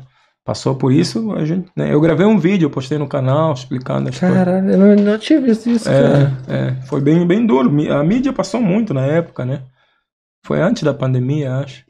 A mídia passou bastante, assim, deu uma repercussão grande. Caralho, que A gente atendeu ele, tirou ele. Quando ele saiu da cadeia, foi para casa do, do amigo nosso, ficou cuidando dele. A gente não conhecia, ele morava em, em Goiás, ele só veio, né, para visitar. né? para visitar essa menina que ele conheceu na internet. A gente não conhecia, mas a gente é angolano, né? Sim. Nós trabalhamos dentro da associação, da comunidade, então se ajudamos. Daí a gente soube do caso e, Vai. e acolheu ele. Ele tá bem hoje? Tá bem, Tá bem. ficou. É, tá, graças tá a em. Portugal agora, tá fazendo Ah, mestrado. Portugal. isso, tá fazendo mestrado, mestrado lá. Ele já tinha essa bolsa de mestrado, né? Aconteceu isso, daí teve que postergar um pouco mais, mas hoje ele já tá lá, tá bem, graças a Deus. O Top Mix botou aqui quando vocês vêm trazer o teto.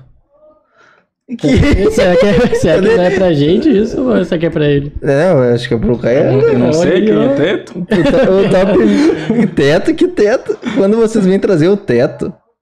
Tá- Tu deixou uma casa destelhada, alguma coisa? Sim. Não, não, não sei, mas isso aqui é bom, pá. Vou comer. Ah, sim, eu tô, Ah, justamente, tô falando, eu tô lendo aqui pra te conseguir comer de boa. É bom, hein?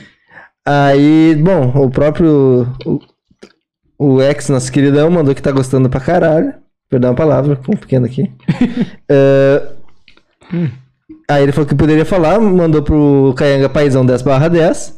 E aí o Top Mix perguntou como é que tu conheceu o Taos. Que até eu ia te perguntar que se foi graças. eh, graças. Se foi devido ao Mazembe. Uhum. Porque depois vocês lançaram junto uma com o. ah, falando sobre o Grêmio ser campeão em 2016, né? Uhum. Foi aí que vocês fizeram a primeira música ou você já tinha alguma coisa, já tinha contato? Hum. Ah, não teu Na tempo. verdade, ó, o que, que aconteceu? O Taos me conheceu a partir do rap do Mazembe, tá? Uhum. E ele me acompanhava, mas eu não conhecia. Não conhecia ele. Só que em 2015, 2015 para 2016, eu gravei o rap pro canal do Mítico. O mítico do bate do bate Pá. Eu fiz um rap pro canal dele. E aí ele veio aqui, a gente gravou o clipe, ele fez um, con- um encontro com os inscritos na Redenção. Que Tem, isso. Ah, que tem isso no canal dele. Rap dos 300 mil inscritos, acho. Na época ele tinha 300 mil inscritos. Ah, do D. 300 mil 500, inscritos. 300 ou 500, não lembro agora. Ah, no 300 canal dele. dele. Ah, tá. E aí a gente fez um, um rap, eu fiz um rap, né? Daí ele deu as palavras, daí a gente fez na hora, assim, ele tava lá, viu a, a composição na hora, fiz, gravamos. E fomos gravar o vídeo, o clipe, gravar um clipe. Aí e daí ele postou, deu uma repercussão. Uhum. Eu lembro que na hora os acessos eram tanto, o YouTube travou as visualizações de tanto acesso. Sério? Travou. Cara. Naquela época ele tava muito estourado no YouTube. Né? Travou. E não destravou depois. Os views voltaram, mas com a contagem normal. Não destravou, não voltou. E aí, é, eu lembro que o, o Taos viu e comentou, né? E o. E ele me, acho que o Mítico me mostrou, falou, pô, olha que legal, né? A galera tá gostando um monte. É, até esse cara aqui é um, é um estourado, né? E o Carlos comentou, pô, Canhaga, eu sou teu fã, mano. Pô, parabéns. E ele me mostrou, falei, pô, quem é esse cara aqui, né? Fui olhar, daí o canal dele já tava com né, mais de um milhão do tal, já tá estourado, né? Fazendo viagens. Daí eu respondi, né? Falei, pô, mano, obrigado aí por, por gostar. Daí ele, pô, tu nem sabe, mano, te acompanho desde 2010. Né? Pô, esse aqui é meu, Isso, meu WhatsApp. isso em que ano? 2016. Caraca. 2016? 2016. Aí no mesmo ano foram lá e gravaram uma música. Com pro Não. Grêmio, pro- quando o Grêmio foi. Não, não, não gravamos em 2016. Não foi? 2016? Que o Grêmio foi campeão da Copa do Brasil? É? Acho que foi. 2016? Ah, então foi. Se eu tiver errado, eu- Não, eu sou então gremista, mas eu não sou tão gremista assim. Mas assim, Mas acho que é, ele, ele né, me mandou, disse, pô, mano, toma meu WhatsApp, né? Vamos se falar. E quando ele me mandou o WhatsApp, eu vi que era 51. Eu disse, ah, ele é aqui do Rio Grande do Sul. Eu não sabia. Uhum. Né? E daí ele falou, pô, teu número tá com 51, tu é daqui? Ele falou, sim, sou daqui de Novo Hamburgo, mano. Eu, pô, não sabia, mano. Eu achei que eu era de São Paulo, em algum, outra, né, algum outro estado. né? A gente sempre pensa. A gente sempre é. Sempre é- pensa é, isso, né? Sempre pensa isso. Acho que já tá. Tá estourado, ah, cara de São Isso, Paulo, é. Rio. Eu Acho que é o, é que a gente tem que quebrar, na verdade, entendeu? Mas é, é muito Muito. forte isso, né? A gente tem que quebrar. É o que a gente busca. Mas aí eu fiquei pensando, tipo, pô, demais. Ele falou, não, mano, tu nem sabe, te acompanho desde 2010, sou fã, né? Conheço teu trabalho, vamos, vamos se conhecer, quero te falar algumas coisas, né? Uhum. E daí tá, a gente marcou de se conhecer, daí ele veio lá em casa, né? Fomos pra uma, pra uma festa, daí ele começou a me mostrar o YouTube, né? Ele disse, olha, trabalho com o YouTube, comecei em 2014, vivo disso, me mostrou, né, a média de ganhos, de rendimento.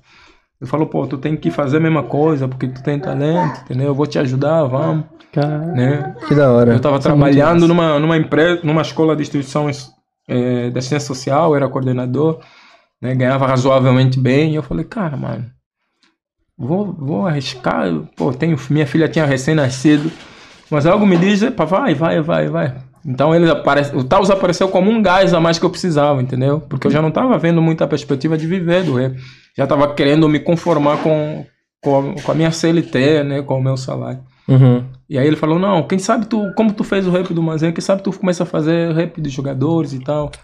É. Hum, ah, ele que tirou essa ele- ideia. Tudo, tudo dele. Ele que teve a ideia. E isso num- numa festa, numa, num- numa casa noturna. A gente né? Trocando ideia Trocando durante a ideia, noite. assim, entendeu? Durante a noite. Ah, da hora, pô. É, e aí ele falou, não, vou te ajudar. Daí ele, no meio, eu lembro que saímos da festa, eu fui pra casa já pensando, porque vi, ele me mostrou, me falou do gigante com muito entusiasmo, né? Uhum. Eu fui pra casa de manhã, no dia seguinte eu já mandei um um monte de sugestões pra ele de título, de nome do canal. Daí ele falou, tem que ter canhanga, tem que canhanga. Daí ele escolheu Canhanga Sport Rap. E daí na mesma da hora eu criei o canal, né? Ele falou, mano, vou te ajudar, continua. Daí eu fiz o primeiro rap, fiz o segundo. Primeiro foi de quem? Primeiro foi do Rogério Senna, acho. Do Rogério Senna. É. Daí fiz o segundo. é, daí fiz o terceiro. Fiz o quarto. E daí mandei pra ele. Eu falei, pô, acho que agora tu pode participar, não sei o quê. Ele falou, não, mano, continua. E aí eu.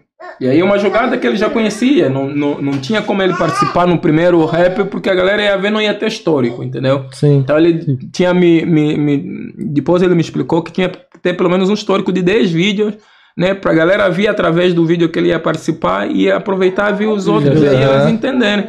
Então ele me deixou fazer 10 vídeos. No décimo vídeo, daí ele. Eu disse, não, vamos fazer do Messi. Foi aí que a gente fez o rap do Messi. O rap do Messi hoje é o que tem mais visualização, É? 7 milhões, né? 7 milhões? Eu vi do. Ronaldinho tinha 2.1, eu Não, acho. do mês tem 7 milhões. E aí, quando a gente fez o rap, eu lembro que no primeiro dia, né? eh, Na altura eu, eu tinha acho que mil e tal inscritos, né?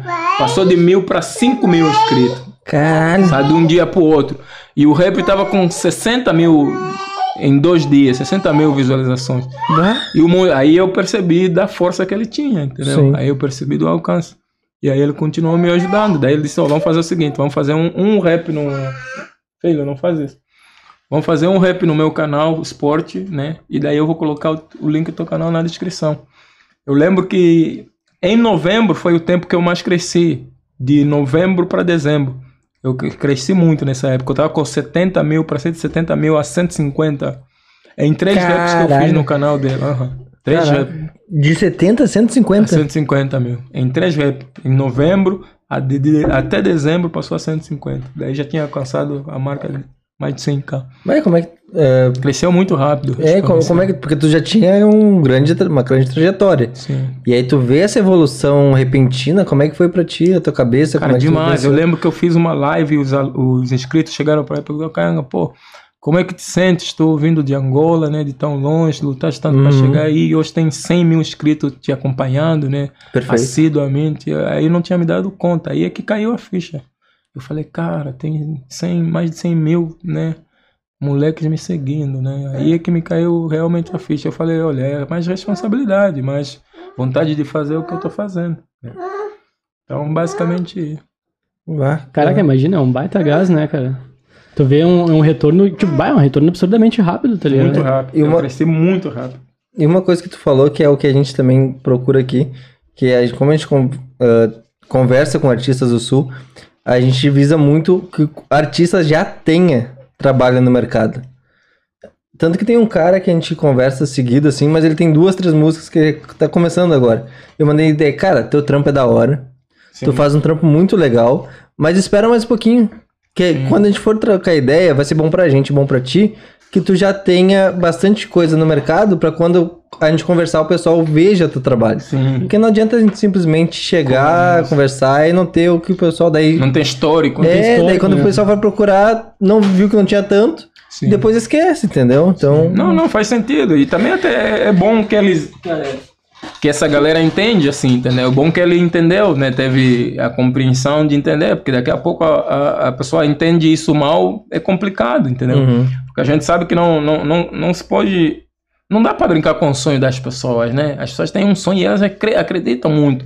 E da mesma forma que uma oportunidade talvez possa, possa ser a chave para essa pessoa deslanchar, às vezes um, um, um, um, um não, se a pessoa não interpretar, pode ser definitivo para ela não acreditar mais. Sim. Entendeu? Só que aí tem um ponto muito interessante, que os nãos que, que a gente dá, elas definem muito mais as nossas personalidades, entendeu? Então é simples tu dizer sim para alguém que tá a pedir, mas é, é- já é complexo tu chegar para ele e dizer, olha, agora ainda não, entendeu? Vamos vamos trabalhar junto para ser benéfico para os dois lados. Então tu tá isso vai te definir mais a tua personalidade do que propriamente se tu aceitasse. Entende? Isso eu passei por uma experiência que me colocou nessa condição. quando eu comecei a aceitar, a, a- a rejeitar o- os cachês de 500 reais, 300 reais, né? Comecei a- a dizer não para esses cachês na altura que eu estava fazendo os eventos, né? A partir do momento que eu comecei a dizer não, isso começou a con- construir uma personalidade é, muito mais criteriosa na minha, na minha vida, na minha carreira, que me levou para um outro nível. Ou seja, eu fazia poucos shows, mas os poucos shows eu cobrava o valor que era digno, que dava para pagar meu DJ, dava para pagar a galera que estava me acompanhando, entende? Um valor justo pra Um todo valor mundo. justo, exatamente, entendeu? Então fazia pouco, mas o que eu fazia era, era, era justo pelo trabalho. Então os nãos eles definem. É importante as pessoas aprenderem também, né? A receber esse não, que nem tu disse, olha, não, conversei Saber com dar ele. ou não também. Isso, conversei e expliquei para ele, né? Porque realmente, entendeu? Como eu expliquei no meu caso, o Taos me permitiu chegar até 10 vídeos, né? Para ter um histórico. Uhum. Porque senão, se, se ele participasse da primeira, a galera ia chegar no meu canal, ia talvez ouvir aquela música, ia gostar e não ia se identificar, não ia ter histórico e não ia se inscrever. Ela só ia dar visualização. Isso é da E não ia visualização. se inscrever, entendeu? Uhum. Mas como eles ficaram lá, né? Assistiu o primeiro, assistiu o segundo, a terceira. A partir do momento que tu assiste 10, tu já cria identidade. Tu já acha que tem, é, já tem uma, uma construção histórica daquilo que está sendo feito de conteúdo. Uhum. Entende? Então é a mesma coisa que hoje. Vocês estão no, no, no podcast 30 aí, Quatro. 34, é histórico, entende? Sim. Já tem uma história. Não surgiu do nada. O cara não sabe. Então aí a pessoa quando vê já, já entende, né? Que tem um, um trabalho por detrás. Aí Então, a ele valoriza. evolução também. Exatamente, valoriza mais. Sim. Cara, e qual foi o vídeo desses de. Ixi, Deus. ele se- ele sujou. Ah, tá. Tá bom, obrigado.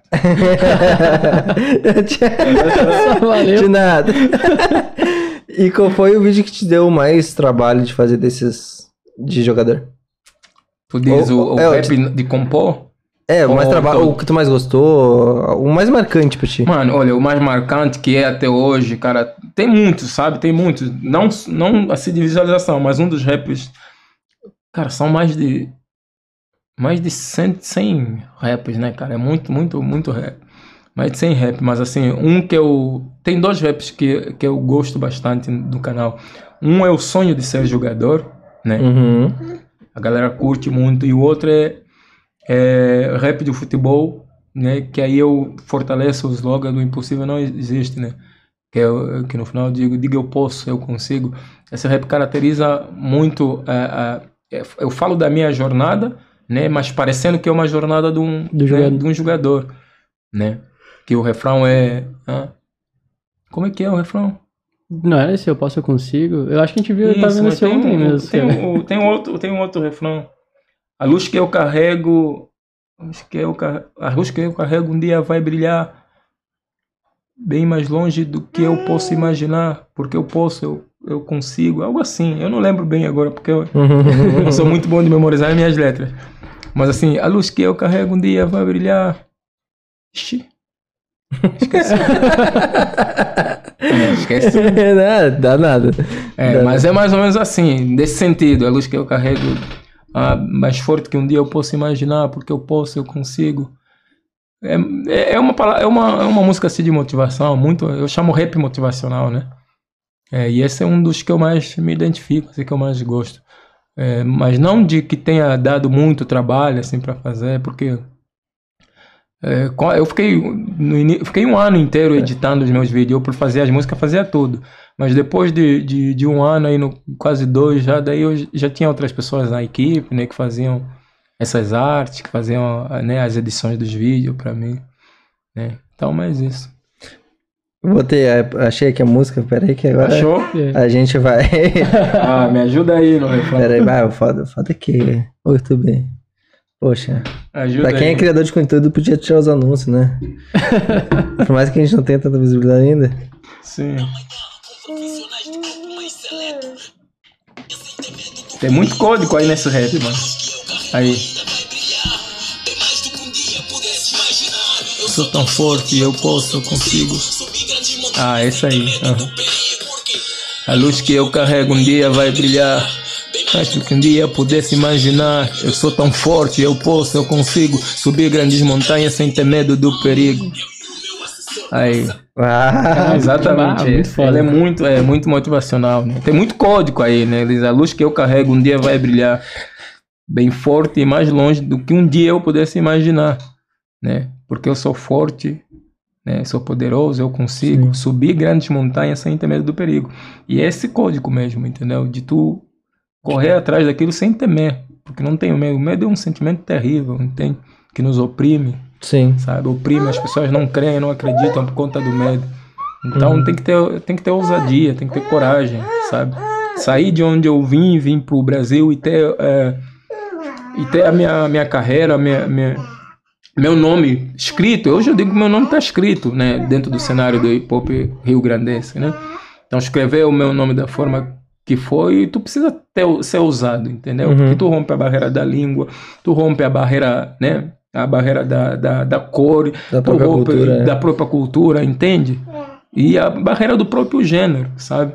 Sim. Então eu, eu hoje eu consigo dizer que eu escrevi meu nome dentro do, do, do rap rio grandense, entende? Sim, Ah, com Tá certeza. escrito, é, Com certeza. sabe? Então precisa ter coragem para fazer isso, né? Ter ousadia. É, às vezes o medo é a única barreira que, É, exatamente. que te evita de fazer muito- brilhar, é, né? Tem muita gente com medo. Tem muita gente que tem medo.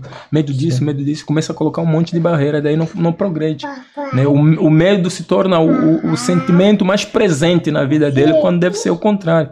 O medo que tu tem que sentir tem que ser de uma criança. A criança não sente medo. Se eu colocar meu filho aqui, ele vai querer pular, porque ele não tem medo, não tem noção do que pode cair e se machucar. Mas agora, por conta das crenças que são pré-estabelecidas na nossa família, na nossa infância, dos 0 aos 6 anos, onde que, onde que é a fase da formação do caráter, né? Você ouve muito não, não, não, não, não. e Isso começa a estar dentro do teu sistema neurológico que começa a fazer um sentido negativo. Então tu precisa destravar isso quando tu entende que tu tens capacidade. Tu precisa destravar um monte de paradigma que foi construído na formação do teu caráter. Eu evito dizer não pro meu filho, mas eh, às vezes sai, mas eu evito dizer não. Então quando ele faz alguma coisa, eu digo, "Hum, hum, hum, hum." eu não quero que ele cresça com a formação da negatividade na cabeça dele. Uhum. Mas as nossas crenças, elas são assim. Somos formados com crenças que nos limitam a partir desse conceito. Entendeu? É muito não, porque a gente tem medo. Não quer que a criança se machuque. Não, não, não, não. E aí tu forma o caráter da, da, da, da pessoa né, com essa sensibilidade da negação. Sim. Entende? Cara, ah, falando tudo isso, até o Top Mix perguntou aqui se tu sofreu muito preconceito quando chegou no Brasil. Sim, Como é ainda que. sofro. Eu acredito. E graças a Deus, ainda sofro. Mas isso me construiu a minha personalidade, entende? Sim. Mas como é que foi pra ti chegar aqui? O que que tu, qual foi a maior barreira, o que mais te preocupou quando chegou aqui? Porque é outra cultura, outro pessoal, Olha, é- outros olhos e o Rio Grande do Sul já tem um histórico ruim em questão de Olha, na verdade, tudo isso eu fui conhecer aqui. Eu cheguei, como eu te disse, com 21 anos, era jovem. Estava saindo pela primeira vez de Angola, do meu país, e, do, né, e longe do seio da minha família para um lugar mais distante. Eu, eu estudei dois anos no internato né, em Angola, mas nunca tinha ido num lugar tão longe que eu pudesse ficar meses sem ver minha família. Só, só, só uma pergunta, tu veio sozinho ou chegou a vir com o Nicolas, veio um pessoal junto? eu vim com o Nicolas. Veio Vim com Nicolas. vim- viemos entre 15, mas dentro desses 15 eu só conhecia o Nicolas mesmo. Ah, entendi. É, só conhecia o Nicolas. E como é que foi daí? Então, chegada? cara, assim, tudo isso eu aprendi aqui. O racismo eu conheci aqui, entendeu? Esse tipo de, de circunstância, de situação, tudo eu conheci aqui. Então, tudo era muito novo para mim, Uhum. sabe? Uma das experiências, por exemplo, mais, mais triste que eu passei, eu conto isso pra, pra... É que a pior experiência que eu passei na minha vida, eu passei na faculdade, entende?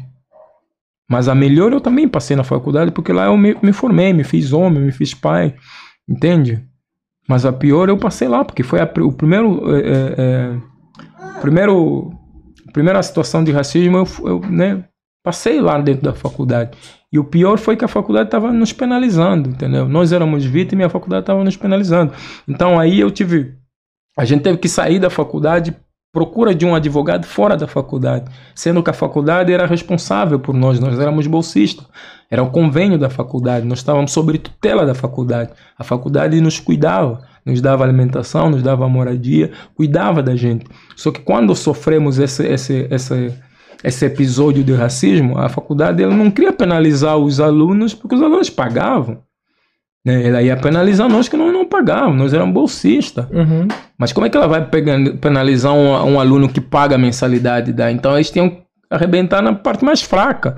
Sim. Então éramos nós, só que isso me chamou muito a atenção, entende? Porque aí nós aprendemos a sair dessa situação, jovens, crianças, sem saber muita coisa, procurar ajuda, procuramos um advogado né, que conseguiu reverter essa situa- situação, porque a faculdade estava nos penalizando, né, com 15 dias sem aula, Caraca. sendo que a gente não podia rodar em duas cadeiras, senão perdíamos a bolsa.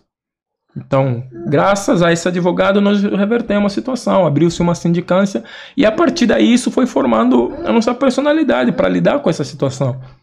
Entende? Então, isso é, são experiências que, que a gente passa, mas nos fortalecem de alguma forma, entende? Então, a partir desse momento, eu comecei a, a procurar forma de, de entender isso, de entender esse fenômeno, esse racismo que tem. Né? E procurei forma de, de vivenciar. Hoje eu digo que eu já tenho um mecanismo, hoje mais ainda, né? Tem um mecanismo. Não, não faz duas semanas eu estava vindo, peguei o trem, marquei com um amigo no aeroporto, ele ia me pegar no aeroporto. Eu peguei o trem, tirei meu livro, comecei a ler. E daí tinha uma senhora de lado, né? Se afastou com a bolsa. E daí a outra do lado fez o sinal dela, ó, a bolsa tá no lado dele, né? Só que tinha um, eu tava aqui desse lado, elas estavam aqui, e tinha um rapaz do outro lado. Ele me chamou, ô, ô, meu, vem sentar aqui, porque essas senhoras estão achando que você vai roubar a bolsa dela.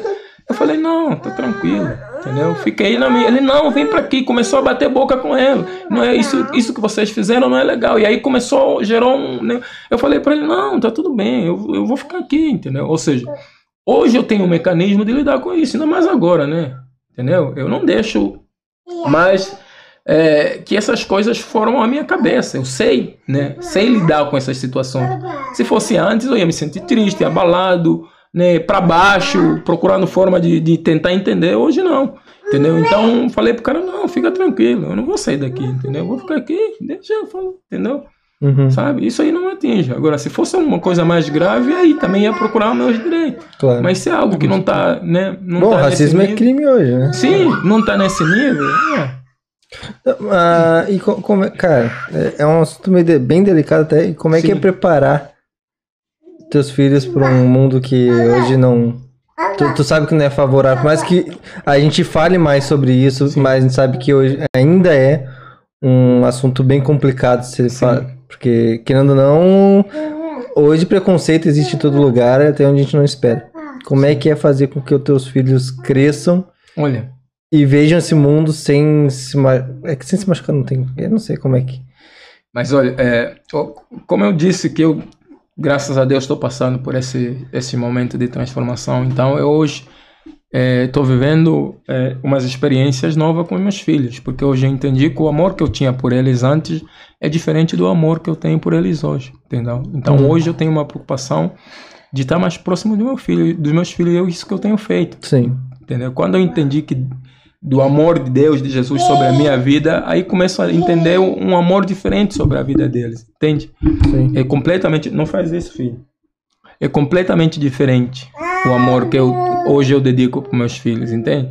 Hoje meus filhos estão em formação do caráter, então eu tenho uma de seis anos, né, que já está saindo dessa formação do caráter, mas que contudo eu tento, né, tentar resgatar aquilo que ela não conseguiu ter, porque eu não, não, não- nunca tive, não, não estava morando mais com eles, né? Tava vivendo longe, eu só pegava nos finais de semana. Sim. Uhum. Entende? Então não tem como tu formar um caráter, educar, instruir, né? Porque tu tá praticamente sempre afastado. E mesmo quando eu tava com ele, estava com a cabeça Em outras lugar. coisas, entende? Hoje não. Hoje eu tô presente, cuido de cada detalhe, né? E entendo que antes eu era só um pai autoritário. Hoje eu sou diferente, né? Hoje eu inverti as coisas, né? Hoje eu sou um pai muito mais instrutivo. Eu acho que esse é o papel importante, a gente dar mais instrução do que mostrar autoridade. O que a gente, o que muitas pessoas fazem é o inverso, que é mostrar muito mais autoridade de ser pai do que instru do que instrução. Uhum. Então a educação ela precisa ser instrutiva, com base em exemplos, né? Tu vivenciando, sabe? Então hoje eu fico, por exemplo, minha filha quando briga muito não quer tomar banho, eu, mas não quer tomar banho por quê? Aí, não, eu vou te ajudar, vou te dar banho hoje, entende? Uhum. Então eu vou lá e dou banho nela. Porque ela aprende que tem que tomar banho, eu ajudando e ela vendo, eu fazendo, é um exemplo. Sim. Ah, e cria uma relação muito mais saudável com o filho, Exatamente, né? afetividade, né? Ah, com certeza. Exatamente. Então hoje eu estou vivendo isso, entendeu? Dentro desse processo. Antes eu não vivia isso. Uhum. né? Hoje eu estou vivendo isso. É, é que a gente tenta se botar no lugar, mas é, são coisas que é difícil pra gente realmente entender o que passa. Por mais que a gente tenha ah, mais ou menos a noção né? Porque é, é outra vivência, a gente não sabe o que realmente é passar na pele, né? Ah, mas, cara, mudando de assunto, já falando Sim. do. Aproveitar só pra fazer as últimas perguntas aqui pra gente não esquecer depois. O Luiz Soares perguntou se tu curte outro tipo de música e se sim, quais. E ele perguntou se você torce, torce pro primeiro de agosto. Quem perguntou? O Luiz Soares. Primeiro de agosto. Primeiro de Primeiro de agosto. agosto é Primeiro de agosto. É um time de Angola. De Angola. Isso. Você costuma assistir os jogos da, do Gira, Gira Bola? Não, Não? não. Não tem, não passa aqui, não tem como. Não tem. Ah, o- é, ele, o, esse Luiz Soares é, É é, de, é da Angola. Ok. Ah, não, o Adriano também, Adriano Catetula. Ah, esse é meu irmão. Esse é teu irmão? É meu Ah, irmão. tá, Adriano. Esse é meu irmão mesmo, meu irmão de sangue. Esse, ele tá, tá pra vir pra cá. Dá pra vir pra cá. Ah, esse que vem pra cá. Isso, vem Por, pra cá. por, intermédio Ele é da, músico. Por intermédio de bolsa? Não, não, é Vai por vir- conta própria mesmo. É, quero que ele venha também. Ele é músico. ficar mais ele próximo, toca, né? é, toca guitarra, teclado, canta, entendeu? É, Ele tem, ele tem canal? Ele quer criar, é isso Ele que eu quer- tava Ah, comentando. sim, que ele vai verdade. criar Ah, isso. Daí eu vou, vou criar, depois vou divulgar aí pra galera também. Olha aí, ó. Aham. Ah, claro, por favor, divulga. Inclusive, ele tá aqui, se já se inscreve no canal dele, ele tá aqui comentando com a gente.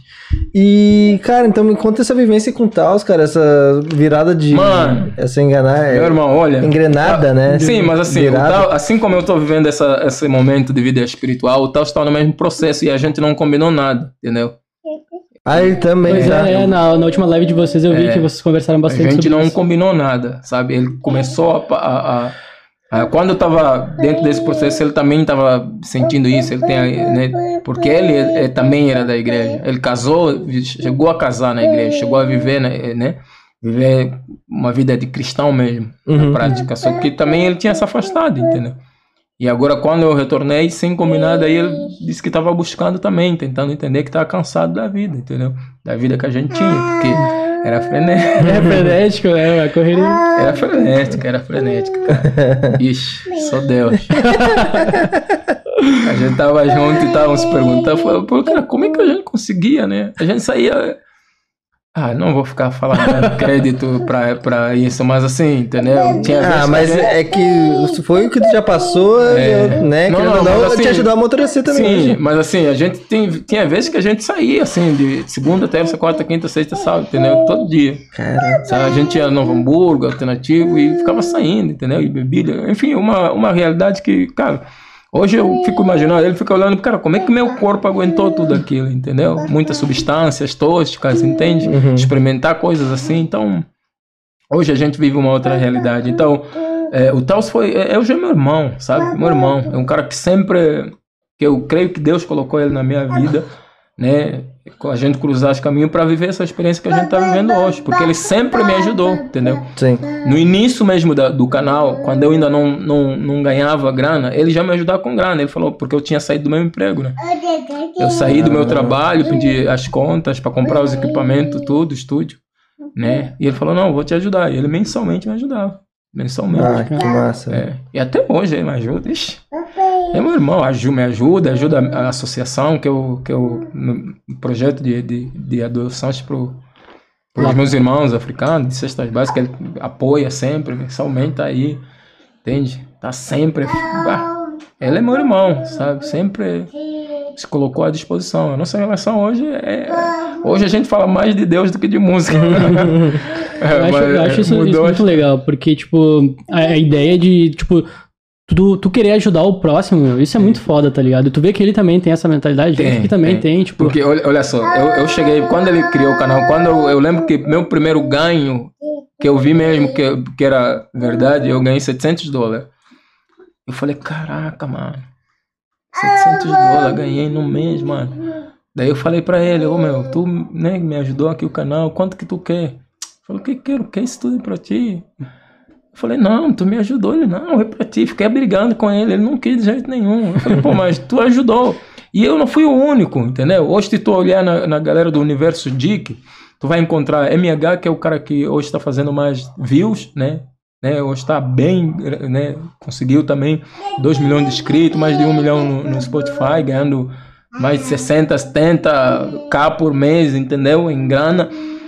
E todos eles passaram na mão do Taos, todos eles. O VMZ é a mesma coisa. Moleque de 16 anos, quando o Taos conheceu ele, deu uma oportunidade, cantou com ele. Hoje o cara tem mais de, de, de dois canais com mais de 2 milhões de inscritos, mais de um milhão no Spotify, né? Fazendo 60, 40k mês. E todos eles passaram pro Taos. Mas o Taos não pediu um real sequer dele. Ele só ajudou. Tem outros tantos, vixe, tem a Felícia, tem outros tantos. Sabe? Esse é o coração dele. Ele Tem tem um coração, coração solidário. Ele, ele faz isso, mano. Ô, Taos, cola aí também uma hora, vamos colar, trocar um papo. Com certeza. Né? Nem Ele que vai venha. vir, ele vai vir. Vai vir. Nem que venha vocês dois, a gente Não, ele troca vai vir, também. vai vir. aham, vai É. vir. Cara, então praticamente ele te ajudou em todos. De- na, na, na virada onde tu falou, eu vou parar de CLT, vou focar na música, Total. foi graças a ele. Foi ele. Eu digo que, na verdade, ele surgiu numa época que eu já não tinha muito mais gás, assim, pra, pro rap, entendeu? Eu tava já naquela fase, assim, cara... Ah, eu vou, vou continuar na minha CLT aqui, tô ganhando meu salário básico, né? Sabe? Tá dando pra sustentar minha família. Já tava, né, fazendo só por fazer, já não quis mais levar profissionalmente. Sim. Ele foi o cara que chegou e, né? E aí ele disse, não, vou te ajudar. Começou a ajudar mensalmente, começou a me trazer anúncios, né? Eh, Depois das composições, me mandava letra para compor, né? Tinha anúncios que ele pegava, anúncios grandes, entendeu? De 50k, 30k para fazer um anúncio. Da De 3, hora. 4 minutos, Caraca. entendeu? Ele falou, não, pô, tu Massa. tá junto aí, vou, né? Ter um percentual para ti, sabe? Então sempre me ajudou, e até agora, né? Uhum. Até agora. Agora eu falei, pô, vamos fazer a live lá. Ele chegou, pô, pô, Caio. Falei, mano, pô, eu preciso, preciso. Acho que eu vou fazer essa parada da live. Vou comprar webcam. Ele falou, não, vou te dar de presente. Eu falei, não, vou te dar de presente. Entendeu? Ele foi lá, me deu uma live, entendeu? De presente. Ah, não, essa aqui não ficou boa, vou comprar outra. Foi lá, comprou outra. tá entendendo? Então ele é seu cara. É o cara que, que tá sempre à disposição Que de massa. ajudar sem pensar muito, assim, entendeu? É, Isso é uma das coisas que eu acho mais legal do podcast. Porque a gente conhece o artista pela arte dele. Mas não tanto pela parte pessoal. Pessoal. E trocando essa ideia, a gente vê coisas que só pela música ou só pela arte dele a gente não Não conseguiria ver, identificar. Exatamente. E são coisas que o pessoal faz com. Não, reformular. Isso faz com que o engajamento seja muito maior com o cara, porque as pessoas vão se identificar, vão começar a, a, a ter mais é, carinho, Carinho. pelo artista. Total. E isso, eu acho que é fundamental, principalmente hoje. A, o- a identificação e o carinho pelo artista é o que mais faz o pessoal ir Total. pelo trabalho dele, entendeu? Tá, é, é, o, assim, do, do universo é, do, da plataforma do YouTube a nível do Brasil, claro, não conheço todos, mas assim, eu nunca vi um, um, um- cara fazer o que ele faz, entendeu? Tal é absurdo, assim, entendeu? De ajudar. Tem muitos caras grandes hoje que todos passaram na mão dele.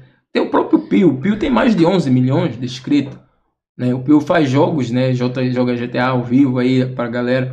O cara consegue prender 120 mil pessoas ao vivo. Caraca. Cara, é difícil alguém conseguir prender 120 mil pessoas Ah, durante mais de uma hora. Ele consegue prender essas pessoas. A gente não a 10, live. Só que não, depois vai aprender. Não, Mas com vai- certeza. é. Mas olha só, só que a primeira vez é, que esse cara, esse cara era fã do Taos. Ele foi uma vez num show do Taos. Ele era vendedor de bala na rua. Foi num show do Taos e Taos falou, tocou. Ele pediu para tirar uma foto com o Taos. Taos tirou a foto e falou uma palavra, umas palavras com ele. Desde aquele dia ele foi criou o canal dele e hoje ele é um fenômeno, cara. Sério? Tem que ver o, o- o absurdo da, mansão, o Pio. Pio? Isso, é Pio. Coloca Pio, tu vai ver, um cara grande na, na internet. Só que tem muitos, tem, vixe, tu- tem muitos que passaram na mão do Taos que ele ajudou, deu, sabe?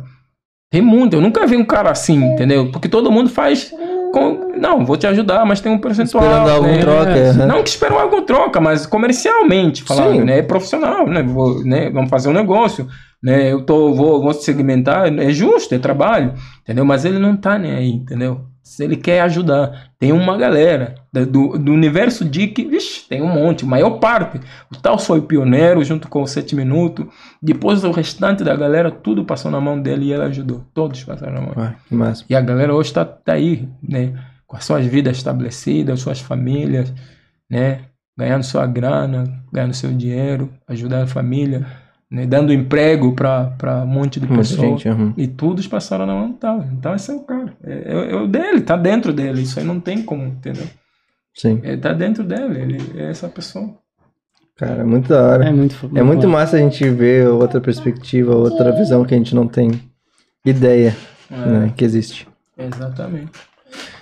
E, cara, me, e shows, quando tava fazendo shows aqui no Brasil, tu tem algum show que, tipo, tu pensa, esse show aqui, puta que pariu, foi muito, Não, tipo, muito irado. é. Claro que agora, no- antes da pandemia, eu tava tocando com o Jean Paul, né? Agradeço também ele, é um cara que abriu as portas da casa dele, me deu a oportunidade, sendo que ele é um gênero diferente do meu, né? Mas pela pessoa a gente se conheceu e, né? Como é que vocês se conheceram? Olha, na verdade eu já acompanhava, a gente já conhecia de ouvir na rádio, né? Na época a gente trabalhava, a gente também já tinha trocado ideia na internet, né? Mas eu lembro uma vez que ele me... A gente se encontrava assim nos lugares. É, Uma vez a gente se encontrou na UBC, na União Brasileira de Compositores, teve um encontro de artistas, né? Eu estava lá representando o rap, estava eu, os artistas aqui da, do, do Sul, né? De, de todos os gêneros Uhum. né? E era um encontro com a Sandra de Sá, que na altura era presidente da UBC. E eu tava lá representando o, o rap, e ele tava lá, a gente trocou uma ideia, né? Se conhecemos aí pessoalmente. Mas até então era só aquilo, né? E um dia ele, pô, quero. Ah, vai quebrar mais o, celular que já vai quebrar. Adora quebrar, olha o jeito do celular do jeito que tá. não, filho, não, tu vai quebrar e eu não vou conseguir falar com as pessoas. Não tem um brinquedinho pra Não, ele. não. Uh-uh, uh-uh. Viu que saiu não automaticamente. Às vezes não, tu tá Mas aí tu vai ter que. Uh-uh, uh-uh. Ó, olha. Uh-uh. Tá tudo bem, cara. A cara que ele faz. Tá tudo bem, cara. Mentira, pra tá brincando. Ah, olha aí, ó. Tá tudo tá bem. Água? Ô. Não. Oh, Não. Oh, ponto, ponto. Até brincou. Até brincou. Pô.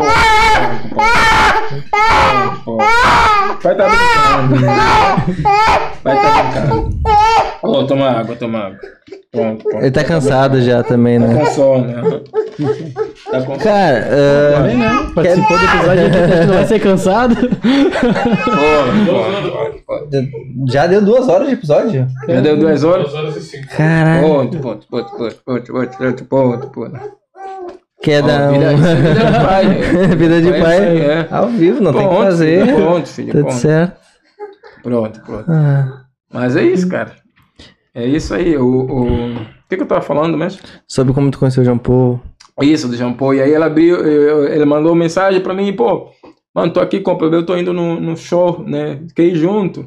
Daí nesse, eu acho- lembro que a primeira vez eu não podia, eu tinha um outro show pra fazer, né? E daí no segundo ele me convidou e aí a gente foi junto. Daí eu- ele me convidou no, no, no, no palco pra to- fazer um, um freestyle, daí eu fiz, a galera curtiu, Uhum. né? E aí ele e aí começou a me levar, né? Disse, pô, vamos, vamos junto, tem um show, né? A agenda dele era absurda, né? Aham. Pô, a gente era absurdo. Vai. Quatro shows na semana, né? A gente às vezes saía, ia, Gravataí, Cachoeirinha, Novo Hamburgo, São Leopoldo e girava, né?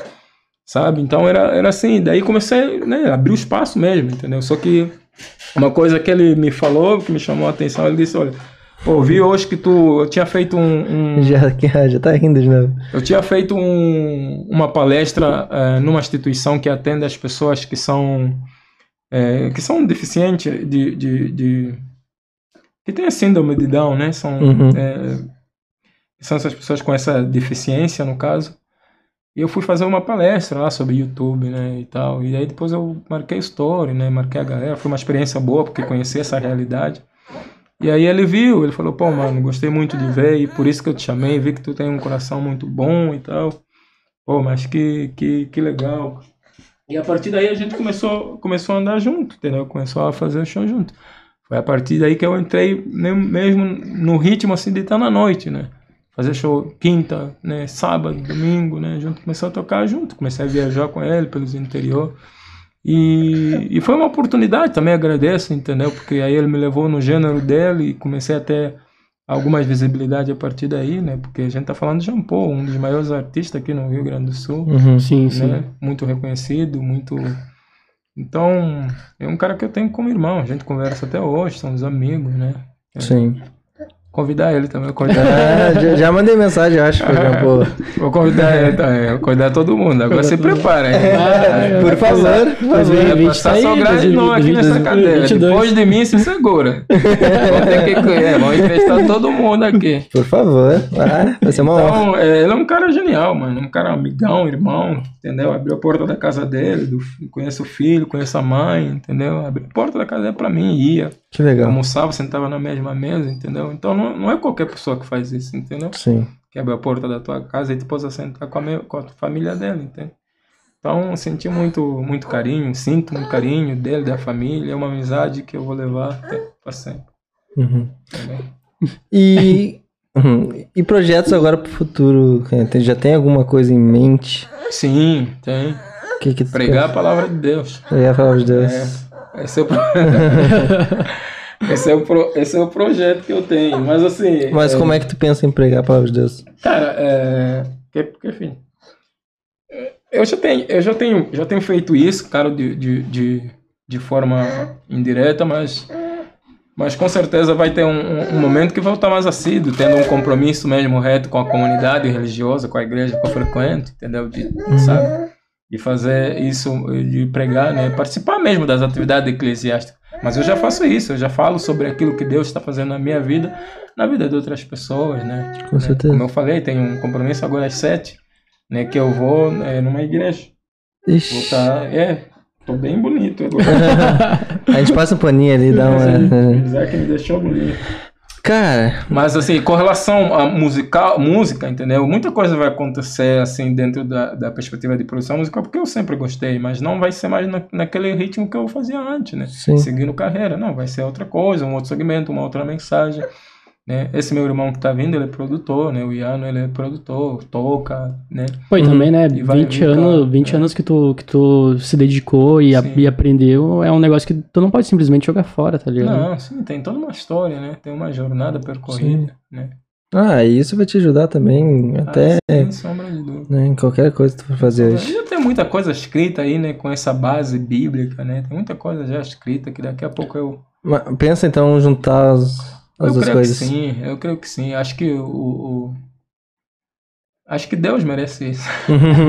Não, que- mas assim, entendeu? Eu acho que. é, é, é, acho que é um, um- um- uma espécie de gratidão, né? Uma espécie de agradecer a, a Deus, de certa forma, né? Pelo dom que ele, que ele colocou nas minhas mãos, né? E também pela, pela cultura. Eu creio que, é, que assim como eu fui alcançado pela graça e misericórdia de Deus, tem muita gente dentro desse momento também vai ser alcançada Uhum. sabe? Vai ser transformada, vai, sabe? Vai mudar de vida, né? Vai seguir uma vida diferente, entendeu? Porque eu, eu tô vindo de uma outra realidade, entendeu? Então eu venho de uma realidade diferente, de uma posição diferente. E Sim. eu chego num momento e digo, não, olha, não é isso, entendeu? Sabe? Preciso encontrar o, o algo precioso sobre aquilo que Deus quer, né? Então, creio que muita gente também vão ser, ser alcançada através da minha vida. Perfeito. Cara, então só pra gente finalizar, pra não te atrasar com o Sim. teu compromisso, só pra dizer que o Adriano Lemos mandou muito, muito fire essa live e vários foguinhos. E, Ah. e cara, uma, uma mensagem. Ó, o Taos mandou áudio aqui, vamos ver. Vamos ver. Salve,